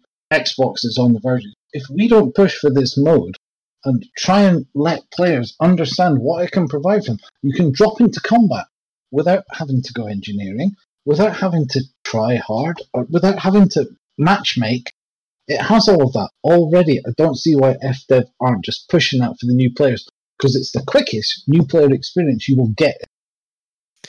Okay, quick. Okay, let's let's mix this up again. Um, Il Senato, you go next, and then we'll have we'll hear from Souverain. All right. So uh, here's the thing about uh, the community. Uh, there is one thing. There is one major blocker, though, about the community because it's the crossplay because we got uh, uh, i mean cross cross uh, cross platform uh, uh, play you know. We got we got our number of pl- or okay number of players on pc we got a different number of players on playstation and xbox. But the really big issue is that they can't play together. And of course we all know the issues uh, uh, that are behind uh, the lack of this feature on Elite Dangerous. I don't know. I can't speak for Frontier if uh, this is uh, any this, if this is ever gonna change. But uh, in order to try to work around this issue, we our Discord server basically um, uh, invites basically all uh, all the platform together. So uh, at the end, it's, it's pretty much the same game, and it's played uh, in the same way across the different platforms. Uh, the only limit is that they just can't uh, play together. But in uh, in our community, we all we uh, have a lot of veterans who are willing to help uh, new players, uh, willing to explain uh, them and to introduce them into this uh, into this game mode and so on, and also to organize uh, uh, uh, yeah, to have organized matches uh, and to find uh, to easily find uh, players to play with uh, across the different platforms. Mm, That's uh, yeah the only limit, uh, and I think it's a big one. I think we should not underestimate this limitation. I don't, as I said, I don't know. I can't speak for Frontier. I can't tell whether if it's technical or whatever uh, kind of limitation it is. It's uh, it's a very bad one. It's a very bad limitation. Mm, that's uh, I, that's all I say. Okay, so you were going to you you were going to uh, say I think what I was going to say. Off you go. Yeah, there- there's a there's uh, Sony released a this will be um, Sony uh, released a um, an announcement recently, two weeks show last week, I believe, in which they they said that they were um, now going to allow um, developers to um, implement crossplay in. Um, so it's a, it's an opt it's an opt-in thing. Developers have to make the choice to do it. Um, and um, as yet, I mean, this is a huge. This is this is important for two reasons. Um, one, because um, it means that the the onus of, of getting crossplay moves to Frontier rather than um, and, and- two, because so Sony's um, reluctance to, to implement crossplay was the only impediment, as I understand it, for crossplay in Elite Dangerous. There was no there's there's no reticence from Microsoft to allow PC and um, uh, Xbox players to play together. The only impediment was uh, Sony didn't want PS4 players playing with anybody else. Um, so the fact that Sony have announced that they no longer that they no longer mind means that uh, we could see crossplay um, between all three platforms in Elite Dangerous, um, which is brilliant. Um, and, um, and as we discussed last yeah last week, probably only likely to come about with uh, with a major um, and, and and would also come with some pretty significant uh, hurdles like that lots of players have the same commander name. So, um, and the second thing I was going to You'll have to speak up. I think you're going very very Oh, quiet. sorry, sorry. I've, I've, I've, I've changed my mic setup. So my, my mic is um, I'm using my uh, my special good recording mic, which is on a boom arm, um, which means that when I walk away from my desk, you can no longer hear me clearly. Um, so I've now gone back to my desk. Um, the second thing I was going to say, which was to um, uh, the comment about the Icarus Cup earlier, um, and something that I've noticed Frontier um, mentioned several times is that they, they don't seem to understand why they are consistently accused of not communicating well. Um, and I feel like the this attitude that players are often left with the feeling that they've been let down or led to believe that something was going to happen, and then and then and then the rug ripped from beneath their feet. And I feel like this is the kernel of where Frontier could communicate better. There's been several times when they've said they're going to do something and then abruptly not done it uh, without really explaining why or, wh- or when, it, when or if it was going to be replaced. Um, and I think that leads to this persistent feeling that we're not being communicated. Now, you know, Frontier are not in, obliged to explain their decisions to us, but something like introducing power play and saying that powers there will be a collapse mechanic whereby the non-viable powers will leave the system and allow a space for new powers to ascend. You know, why isn't that in the game? You said you were going to do it. Why isn't it there? Um, the Icarus Cup, you you removed it. That's the single development investment that you've ever made noises about for um, implementing for PvP, and you abruptly took it away um, and have said repeatedly that you're looking at alternatives. And it's now, you know, we're now four years later and nothing's happened. What, what, you know, what, why, why is that? Um, the um, the dangerous games. You said that would be the first of that would be the first event of many in which of a recurring sequence in which the, the, the, the roster of the powers would change over time. Why did you only do one? Why did you scrap it after that? This is what players this is what players mean when they say that you don't communicate well. You you get our hopes up for stuff and then can it without explaining with without with, with nothing. with absolutely nothing at all, and it um, and it really makes us feel like we're we're it, it, it uh, it's a real letdown. Okay. Um, we'll go to Scouse next because I think I think the conversation is just flying in different tangents, and I'm trying to bring it back to uh, to what people uh, want to really originally talk about. So, Scouse, okay. can you go next? Yeah, sure. So uh, a couple of the points. Um, so the the, the the friendly side of it, if if you want me to carry, on, I've got a couple of points. You've got the friendly side where uh, it is, as uh, the other guys were saying beforehand, it's probably the only PvP side of Elite that I've seen where the people are willing to help other people. They're willing to go in there. They probably know what they're doing. They know what they're doing in the game. They're pretty decent at playing it, but they, they've got no problem at all bringing new guys in, new girls in, and saying, look, this is how it works. This is kind of what I'm doing as far as the game itself. Um, you know, it's, it's a great deal friendlier as far as the PvP that I've seen with a whole host of other games that I've played. I'm a pre- pretty big kid now. I've been playing games for a while. Um, helping others, getting in there, showing them the rope, showing them the ship, showing them modules, that kind of thing, how they can work them. Uh, getting into team deathmatch is a great way of helping people out as well because they can, like, you know, I'll play your wingman, you go in, you go and attack the target, this kind of business. This is kind of how you want to do it. This is how you want to use the structures. These are the power ups you want to be using. Uh, if you're getting into trouble, you know, uh, Mac's been an absolute advocate of this and he's been, you know, one of the greatest, friendliest people I've seen in, in any kind of PvP game with Elite, and that, that's been CQC. Um, as far as the um, you were saying like the crossplay, the only problem, and I was I was getting this because I can see what Mac's writing. Uh, us on PS4, we, we've got a we've got a VR on PS4. However, it only works a select amount of games uh, with t- two of the main games that it works for, we've got like a um, uh, like a Ace Combat that it works for, and a couple of others.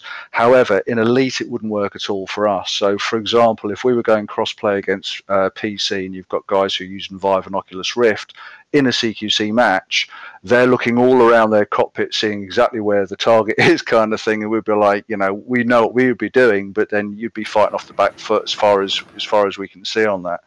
Um, on bringing it into the main game, if I could I'd, I'd just quickly finish this off, uh, on bringing it into the main game, um, one of the things that we we've been going on about an awful lot is just changing some of the game modes. W- one of the ideas we thought they were going to bring CQC PvP into it was that they had kind of like Alliance, Fed, and, and, and Imperial, and the ships they've got in the game are like this this this Fed fighter. They've got the Imperial fighter. They've got I think it's a Sidewinder and, and an Eagle.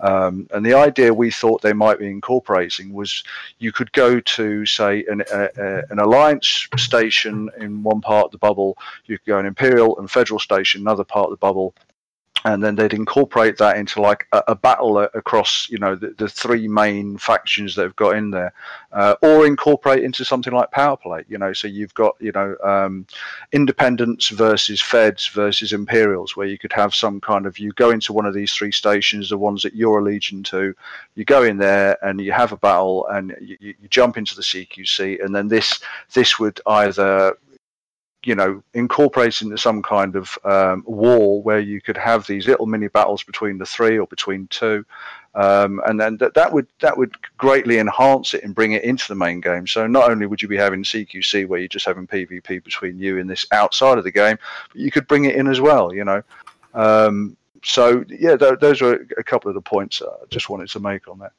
Fantastic. Okay, Kurgle, can you just jump in? Uh, yeah, I was just going to say on the crossplay um, side of things, the thing I think that might appeal to Frontier with it is CQC is such a cut down version of the main game that it might be a good place for them to test crossplay. Um, because it, it you don't have as much of a game to impact, if you see what I mean. And um, I do think that there is going to be technical challenges, but it would be one of the main problems with CQC is the depth of the player pool, and like that just seems like a free way of getting a deeper player pool. Um, I take on board what you say about VR, but I'd also say the majority of PC players aren't playing in VR, and those that aren't are also similarly disadvantaged on the platform. So you're only joining the you know the rest of the people that don't play in VR in that respect. I think. Yeah, I must admit that the amount of people that have, I mean, you hear a lot of people can say, "Oh, I've got a VR headset," um, but the vast majority of uh, elite players don't have the VR headset. And though I will admit that having the head tracking is just a big of an advantage. Um, okay, Isika. Yeah, well, what a lot of people maybe haven't seen is that we've been having a kind of text based discussion about the advantages of VR. And as people who play dogfighting games of any type will know, vision is key. So it is a big advantage in CQC. We were also talking about cross platform, and uh, I'm sorry, but my opinion on it is that Sony are building this technology for games that will come in the future. It's not going to be retrograded into Elite, and I think people that are hoping that it will be are flogging a dead horse. There are, however, very many ways to Elite that do involve engaging with other platforms. That again is a non CQC discussion. But yeah, uh, VR is something we hope to see on PS5, and I think Elite will come to PS5 because that's not a big programming leap. Crossplay, I don't see happening at all for Elite. That's my opinion. Okay, Shan, do you want to jump in? Yeah, I was just sort of listening quite intently to the VR discussion and stuff like that. But I was going to ask another potential thorny question that I know people have been brought up is should the CQC rank be shown in the main game or should it be separate? Oh, I think, yeah, it says so. I think, I think they started off saying it should be, and, and as your ranks go up, that is seen not only in CQ but the main game. Uh, however, we haven't seen any of that whatsoever. Alsika, Uh, off you so, go. uh, should I go? All right. you got it, Ed. No, I was going to say uh, the rank system. I mean, there's lots of things that we think as a CQC community could improve the game. You know, rewards that transfer to the real. So you might earn modular sensors, you might earn credits, you might earn something from what you did in CQC. I think a lot of us hope that when they started bringing the training modules into the main interface on your right hand side system panel, that that would then be a precursor to bringing CQC in. So you could queue combat matches while you were out exploring. We haven't seen that. any of that, but you know, this is is the frustration with Elite as a blanket, not just this particular mode. All Okay, of the well- possibilities are there. Right, we're, we're going to have to actually um, uh, move this conversation on. Um, Il Senato, would you like to just make a, a final point before we go on to the next part of the CQC chat? To to answer Shan's question about the rank, I, I see many people not wanting uh, to have it uh, in a in a main rank screen uh, of your ship. I I really. I, I, I'm sorry, but really, I don't understand uh, the point of uh, that argument. I mean, uh, it's an actual. I mean, while being completely separate from the main game, and we all, and that's what it is, it's still part of Elite Dangerous. So I really don't see why you should not uh, see your CQC rank. I mean, it's um, it's pretty. It would be pretty fair, especially to to people who actually play this game. I mean, of course, we all play, and we all would like to to have it uh, to have a rank in your screen, but I really see no point in not in not having it. That's mm, that's that's my that's the way I see it, at least. Okay, and Scouts, do you want to jump in there? Yeah, so j- I just just just for the PS4 uh, guys and girls who are listening, uh, we as as you probably know, uh, we've had um, the last update which came in April for us this year, uh, which was a big update for the game, big update across all platforms. However, and I know it caused problems. I don't want to go into the, all the main problems. One of the main problems we got on the CQC side was it never had a problem prior to this uh, when they brought the update in, um, we then start experiencing problems whereby if we had, for example, team deathmatch and we had maybe six to eight players, you'd get halfway through the game and then all of a sudden we'd get this horrible blue screen disconnection, error code, blah, blah, blah, blah, blah, and we'd all get kicked out. Uh, same thing happened in Deathmatch. Uh, another thing that happened to us, which never had been seen before the update, was you'd get shot and killed or blown up by somebody else, which is all fair. Um, but when you came back on from the respawn, you knew your ship was in there. You could hear yourself being in there. However, your screen was blind, so you know you were a target, but you couldn't see anything, um, which is another major fault they've had. Um, they then we had tickets. They said if you've got a problem, send a ticket in. So uh, it, nearly everybody who played CQC sent tickets in. Then, with the amount of tickets we sent in, we kept on sending emails to them saying, "Look, you know, we sent the tickets in, nothing's happened." Um, it's now been five, nearly six months down the line. Uh, they said, "Okay, now, uh, well, if it's a real problem, you've got to vote for it." It's like, Christ, we've sent so many tickets in. So now we started voting for it. A load of votes went up um, and yet still nothing came through. I think Mac was he's he's been kind of our champion through this. He's been firing a shed load of emails into them, and I think it was only up until about two weeks ago, something like that. He'll probably hammer me for this. Two three weeks ago, um, he got a reply saying, "Oh yes, we are looking into this. We're looking into the problems. Um, however, we're finding it very very difficult to fix it." Um, so yeah, it just seems like from our side on our platform, um, you know, they're, they're not really. Uh, and Elias has done it as well. He sent a shed load in. He's been firing emails in. He's like another one of our top pilots.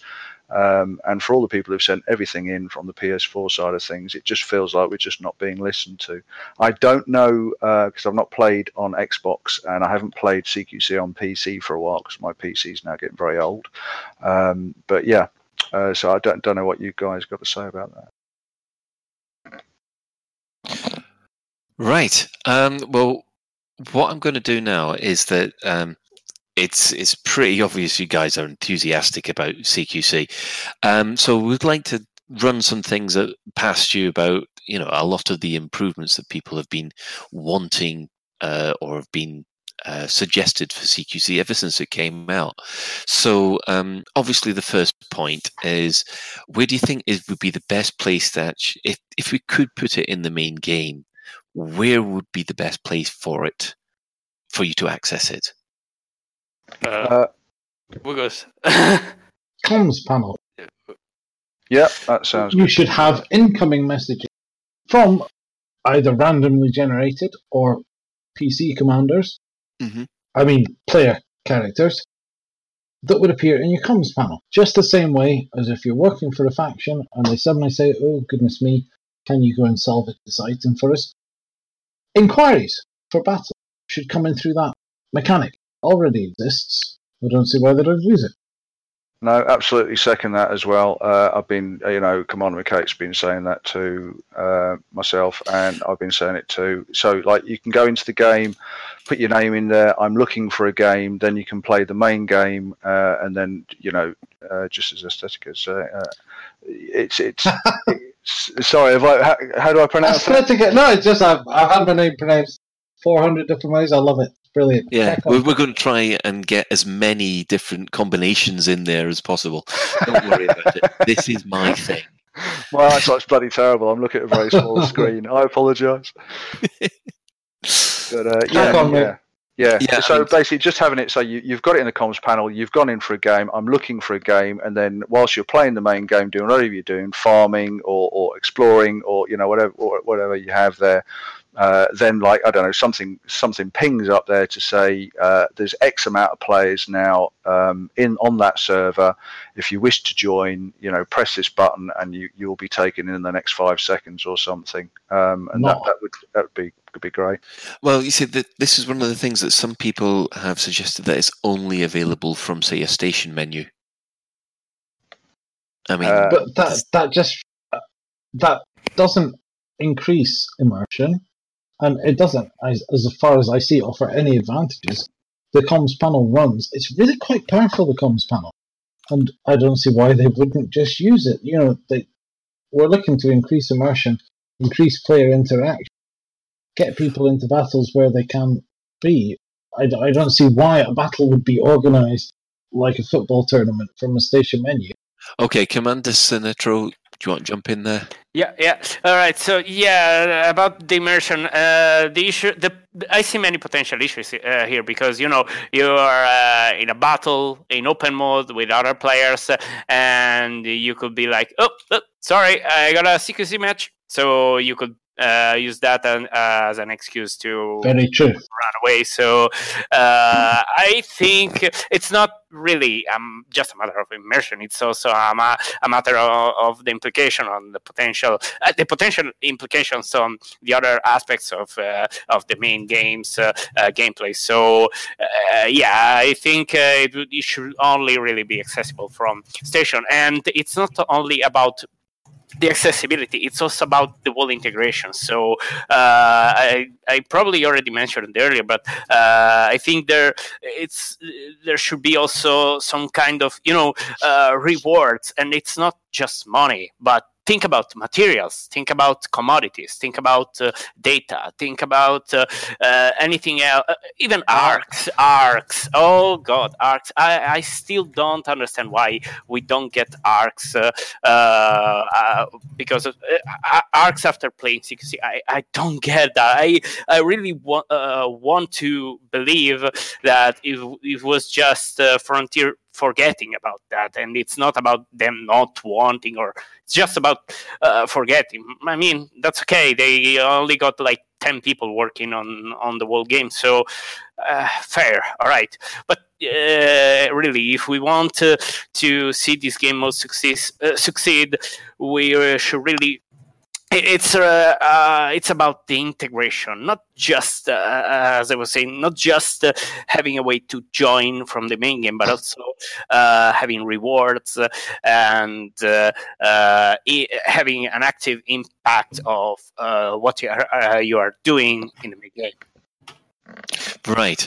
Um, well, um, we're going to have to quickly move this along because we are desperately running out of time here. So I'm going to quickly touch on uh, a couple of things. Yeah, obviously, um, we were going to bring up the fact that um, not getting ARX in CQC was a bit of a surprise and a disappointment to I think everybody here. Yeah. Um, but just quickly, um, now we we have to mention the CQC Discord. Do you think that CQC needs that kind of lobby functionality in it in order to help build these games? Uh, I th- I think it, it also depends. It mainly depends on what you mean by lobby, because uh, after because we we already have a, some sort of uh lobby system. But if we mean a public lobby where people can chat and yeah, can in game. I mean, Yeah. in game. So you you know go to you go to the CQC site and there's a chat window down the side, and you can have. And, and you don't have to go into the CQC Discord because people who are wanting to play D- CQC are already there. I would probably add uh, a, tab uh, to the main chat screen. You know, you already got uh, uh, a lot of tabs, one for your squadron, one for the system, and so on. I would just add um, uh, CQC chat tab, but I don't think it would be uh, main uh, uh, the biggest thing we need right now. I think the biggest thing we need uh, it's uh, before adding the chat uh, would be definitely to have a better integration, as I as I was saying, ARX, uh, actual rewards, uh, and so on. If you don't uh, give rewards, players uh, will play just for sake for the sake of uh, of of having some fun and that's it. But uh, I, sh- I think we should give an actual enc- uh, we should actually encourage players in in some in some way, some other way than just being like, "Hey, come here, play with us." I mean, that's Yeah, sure. It's it, it's a lot of fun. It's a lot of fun because, uh, as uh, we already said here, uh, we're a, a lot of uh, uh, play a lot of veterans willing to help. Uh, it's a really friend. It's a relatively uh, very friendly community here. We're all willing to help new players uh, and to introduce them. So uh, it's okay, but uh, that could that doesn't really work for uh, anyone. I mean, ma- uh, many people like just get some rewards, which is fair. Which is Okay. totally fair. Okay, quickly, um, Ben. Just taking us very quickly back to joining in game, we've got the ideal place to join. We've got our ball cam whatever the hell you want to call it. You know, you look down, you've got a great big panel between your legs. It's all for launching ship launch fighters and SLF. Why the hell can't that go off and you know you plug in your neural link that the same thing that you use to connect your your SLF, and instead of going into your SLF, you're plugged into a fighter in CQC. Okay, uh, quickly, Shan, and then Silverine, and then I think we'll we'll, we'll begin to round it up. Okay, uh, very quickly queuing them up, so I'm just going to light the blue touch paper and run away. Um, oh God, no! CQC display in game. Okay, if CQC is an in-game sport, why would you have your proficiency as a sport broadcast? Because you don't see people walking around with how good they are at football on their t-shirts. Yes, you do. You've never They been don't. around walking around You Manchester. catch on it, have you? you? Jeez. Oh, he's Anyway, open up a can of worms. Anyway, anyway, um, CQC in game. Um, yes, I, I see how it's a sport, and you can almost have your little arcade console in your ship and plug in and stuff. Great, but if you can control a ship from any distance with such little lag and stuff like that, why are we even in our ships? Why can't we just sit at home and Oh, upgrade? oh. That's the whole principle of the Holo-Me. You know, so- Okay, so, okay, uh, yeah. Shan, Shan, we're And- going to stop that. We're going to stop that because that is where it it'll it'll start going. Up. We don't have time to cover all that kind of stuff now. So I'm being mischievous, but how to Oh. improve it? How to improve it? Um, I Okay. think there's, there's several things that need to improve but Basically, it needs an observer mode so people can watch it Sure. and see how fun it is and stuff like that. Because it can't be an e-sport unless there's an observer mode and you can stream it. That's a huge thing that's missing from it. Um, secondly, it kind of needs to lose the tag of um, it's something you do when you're bored and got nothing else to do. And hopefully, the guys on here and this particular uh, episode has kind of given people the idea that it isn't something just to be bored, and it is something that's very valid, and there are people on board to hand to hand. But I think it needs support. I mean, it just needs Frontier to back it. Either with prize money or anything like that. It just can't be left to wither and die like other parts of the game. Okay, uh, quickly, Silverine. Before we can, we've got to wrap it up after this one. wacky, wacky idea. Um, have uh, if we have walking around next year, um, have the CQC console as a part of the ship, say like a console in the bridge, and you get up out of your seat and you walk over to it. I'd like it. in, and then that's that's Yeah, rather I like than that. going through. Right. And now we haven't covered everything. Um, there was a whole load of about three or four extra bits of notes which we were not able to cover. It's it it seems that um, CQC, um, as it, it, there's a lot more to it than what a lot of people were were saying. Uh, and guys, at some point in the future, would you all be able to come back and, and discuss it all? Absolutely. So I'd love Yeah. to. Oh, sure, why not? Okay. Uh, just quickly, uh, what do you guys think? Do you think that it will still be around when the 2020 update? I certainly hope so. I mean, Max just been saying there, just seen him writing down that I've said said multiple times that they've been working on a fix for the next major update for uh, CQC. Yeah, well, what they so said uh, what, about three months ago was that there were certain background issues inherent in CQC that could not be fixed without major overhaul, so therefore it would not be touched till next year. Now, since they said that, all references that have been deleted. So who knows Ah, what really? we're actually going to do. I mean, I mean, uh, you know, uh, if you remember, like one or two years ago, they basically pulled out uh, the single, uh, uh, the the separate uh, uh, arena. 2017, yeah. Yeah, yeah, they they pulled out uh, it from Steam, but that uh, uh, doesn't. I, I really don't see a link uh, with uh, this uh, from uh, to the fact that they may uh, completely. Uh, pull uh, the wall uh, uh, arena out from the game. I don't really The see. question actually is are they honest developers or are they terrible developers? If they start to delete core parts out of their program, that makes them terrible developers. What they're telling us is that in 2020, this kind of four year plan, because a lot of this was announced back in 2016, this four-year plan will finally come to fruition, and we will see a lot of the things that they have said Elite could produce.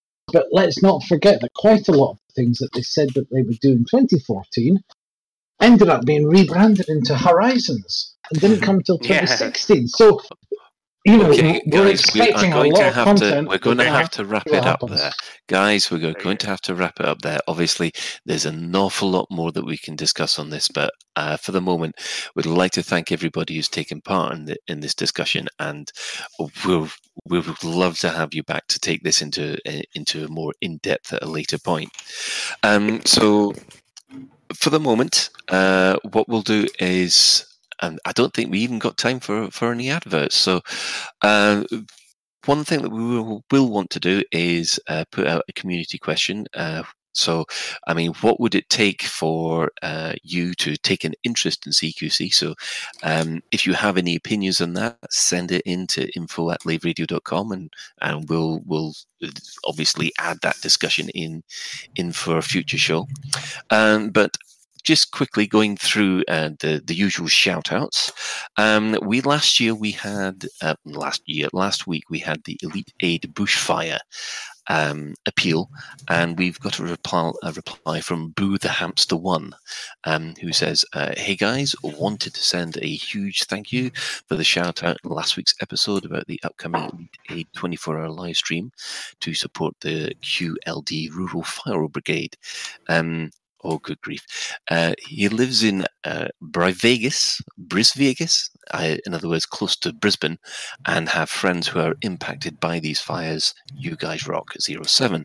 Um, so, obviously, what with what's happened with the guys in the hive yesterday and uh, last week, it obviously fire seems to be a bit of a uh, a bad issue at the moment. Um, we also have our sister station, um, Hutton Orbital Radio, and that broadcasts on a Thursday at uh, twenty.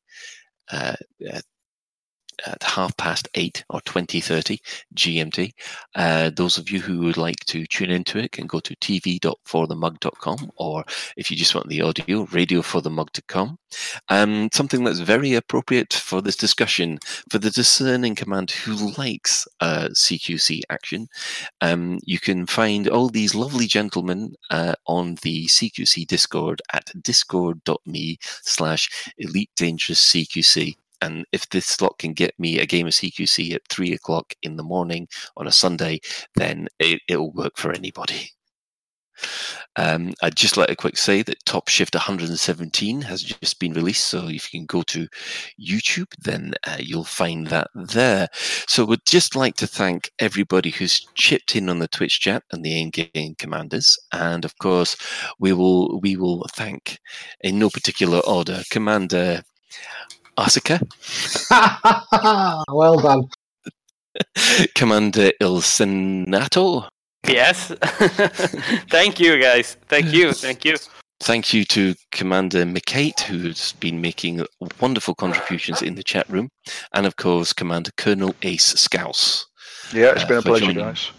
For joining us this week, uh, and of course, thanks to uh, to Ben, and thanks to Shan, and thanks for Kurgle, and thanks to Souverain for all the input that we've had.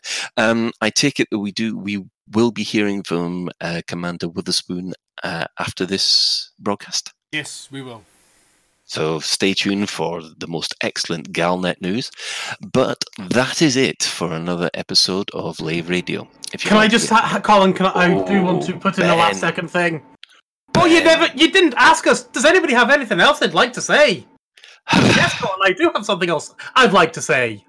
Certainly, Ben. Thank you for bringing it to my attention. Carry on. You're most welcome. So, as you mentioned, we had the Elite Bushfire thing, uh, which we mentioned last week. Where that stream is actually going live from in-game time 2300 on Friday, uh, all the way through. Uh, I think it's now 37 out of 24 hours. We'll be streaming. Our Lave Radio will be doing our stream. At the moment, we're scheduled for nine o'clock through till 12 o'clock on Saturday morning. So if you can be there, be there and help me. I'm probably going to be doing a bar crawl because what else does one do at nine in the morning? Lovely. Okay, uh, well, if I'm about, I'll, I'll drop by and, and give you some moral support. And coffee, please, coffee. No, I'm just going to give you moral support. Whiskey? Alka Seltzer. You're asking a That Scottish sounds scary, coffee whiskey. Just no. Anyway, before I carry on with this light bit, has anybody else got something they'd like to bring up? No, I Three, think we, two, we're so one. grateful to have had a That's forum. Thank you. Okay, then. Um, right. That's it for another episode of Lave Radio. If you'd like to get in touch with the show, you can email info at laveradio.com. You can hit us up at facebook.com slash laveradio or tweet us at Lave Radio, or you can join our Discord server by going to discord.io slash Lave Radio. We have a TeamSpeak server where commanders come to hang out and chat, which you can find at teamspeak.laveradio.com. Do get in touch if you have any questions, um, and of course, the uh, the community question is there for you to uh, to reply to. Or if there's anything else you'd like us to discuss in the future episode, just please get in touch. Lave Radio is recorded live on a Tuesday evening at uh, half past eight uh, British summertime at the moment. Uh, it'll be changed next week though, and streamed out at laveradio.com slash live. So, until next time, commanders, fly safe. And if you can't do that, fly dangerous.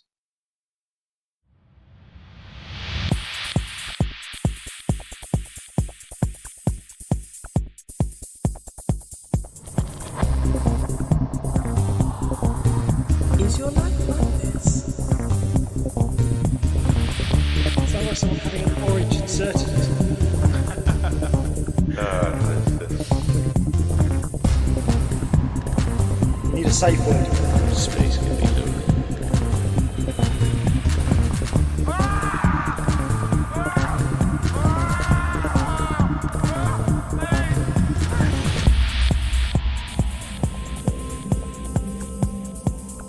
I'm gonna see the galaxy.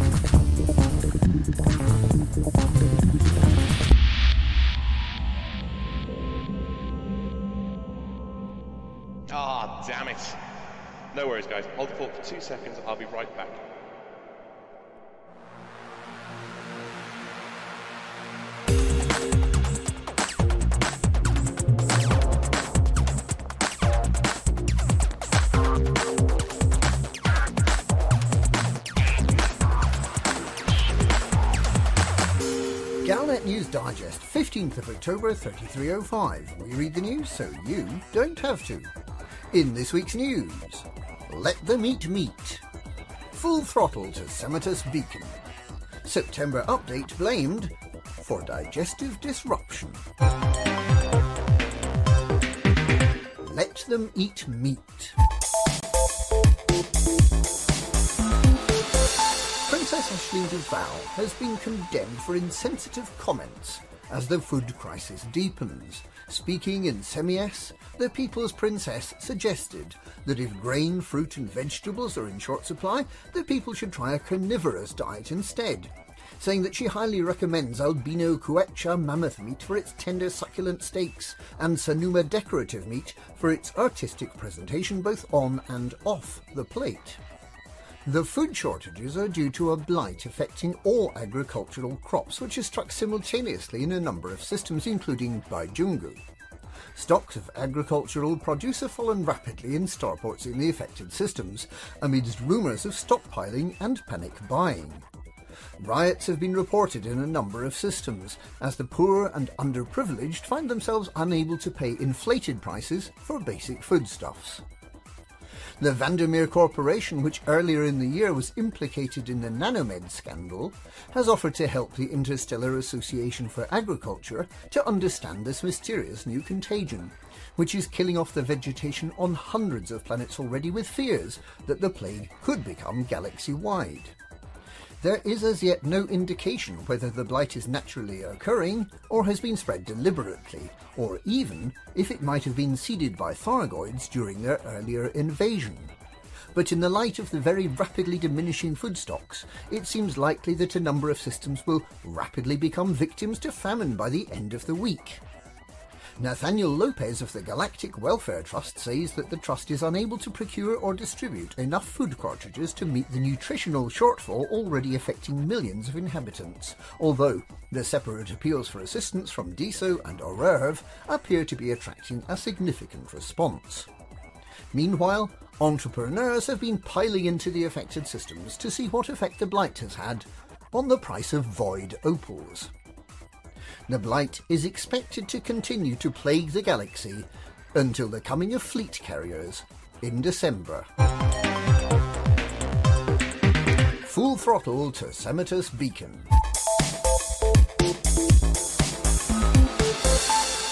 Had he been 35 seconds faster, the winner of the full throttle at Perico time trial could have flown across the galaxy and back and still been victorious, according to details released today. Commander Alot is well known for his record breaking cross galaxy jaunts, having flown from Sol to Sagittarius A star in less than 1 hour and 38 minutes. And he's also a keen buckyball racer.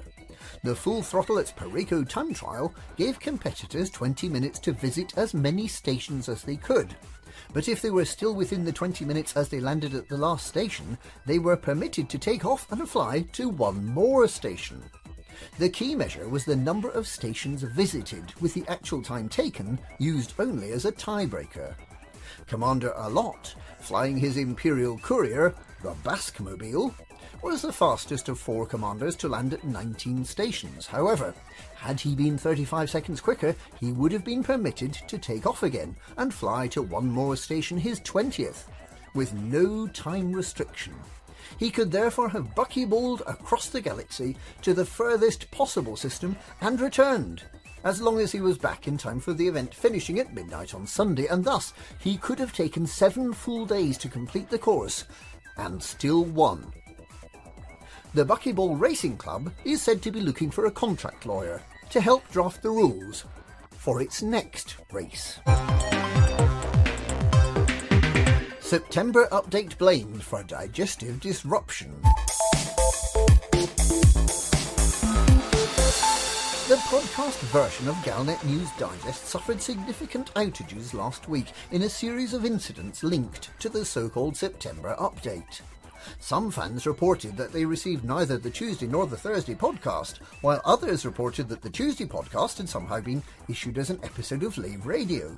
By contrast, Alec Turner of the Buckyball Racing Club reported that he'd received an unwanted bumper bundle download of all 317 bulletins. It's widely believed that everything that goes wrong in the galaxy is attributable to the September update, and this is certainly borne out by the symptoms. It is believed that the new system, whereby listeners are paid in ARX to put up with listening to the quite frankly rather tedious news, had somehow broken the podcast distribution mechanism. The third September update, dated 11th of October, is believed to have fixed the problem, and the Pilots Federation is understood to be working to reclaim any excess editions of the podcast that may have been downloaded using this exploit. Commander Alec Turner is likely to wake up one day soon to find that 634 episodes have been deleted from his accounts, and if he doesn't have that many, that the balance will be deducted in credits if necessary by selling his ships and modules.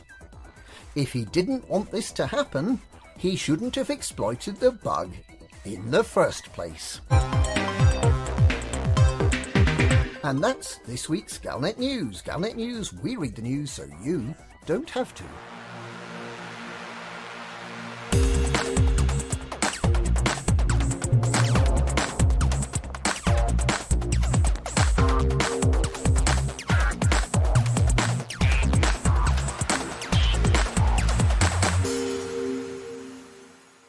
Night night.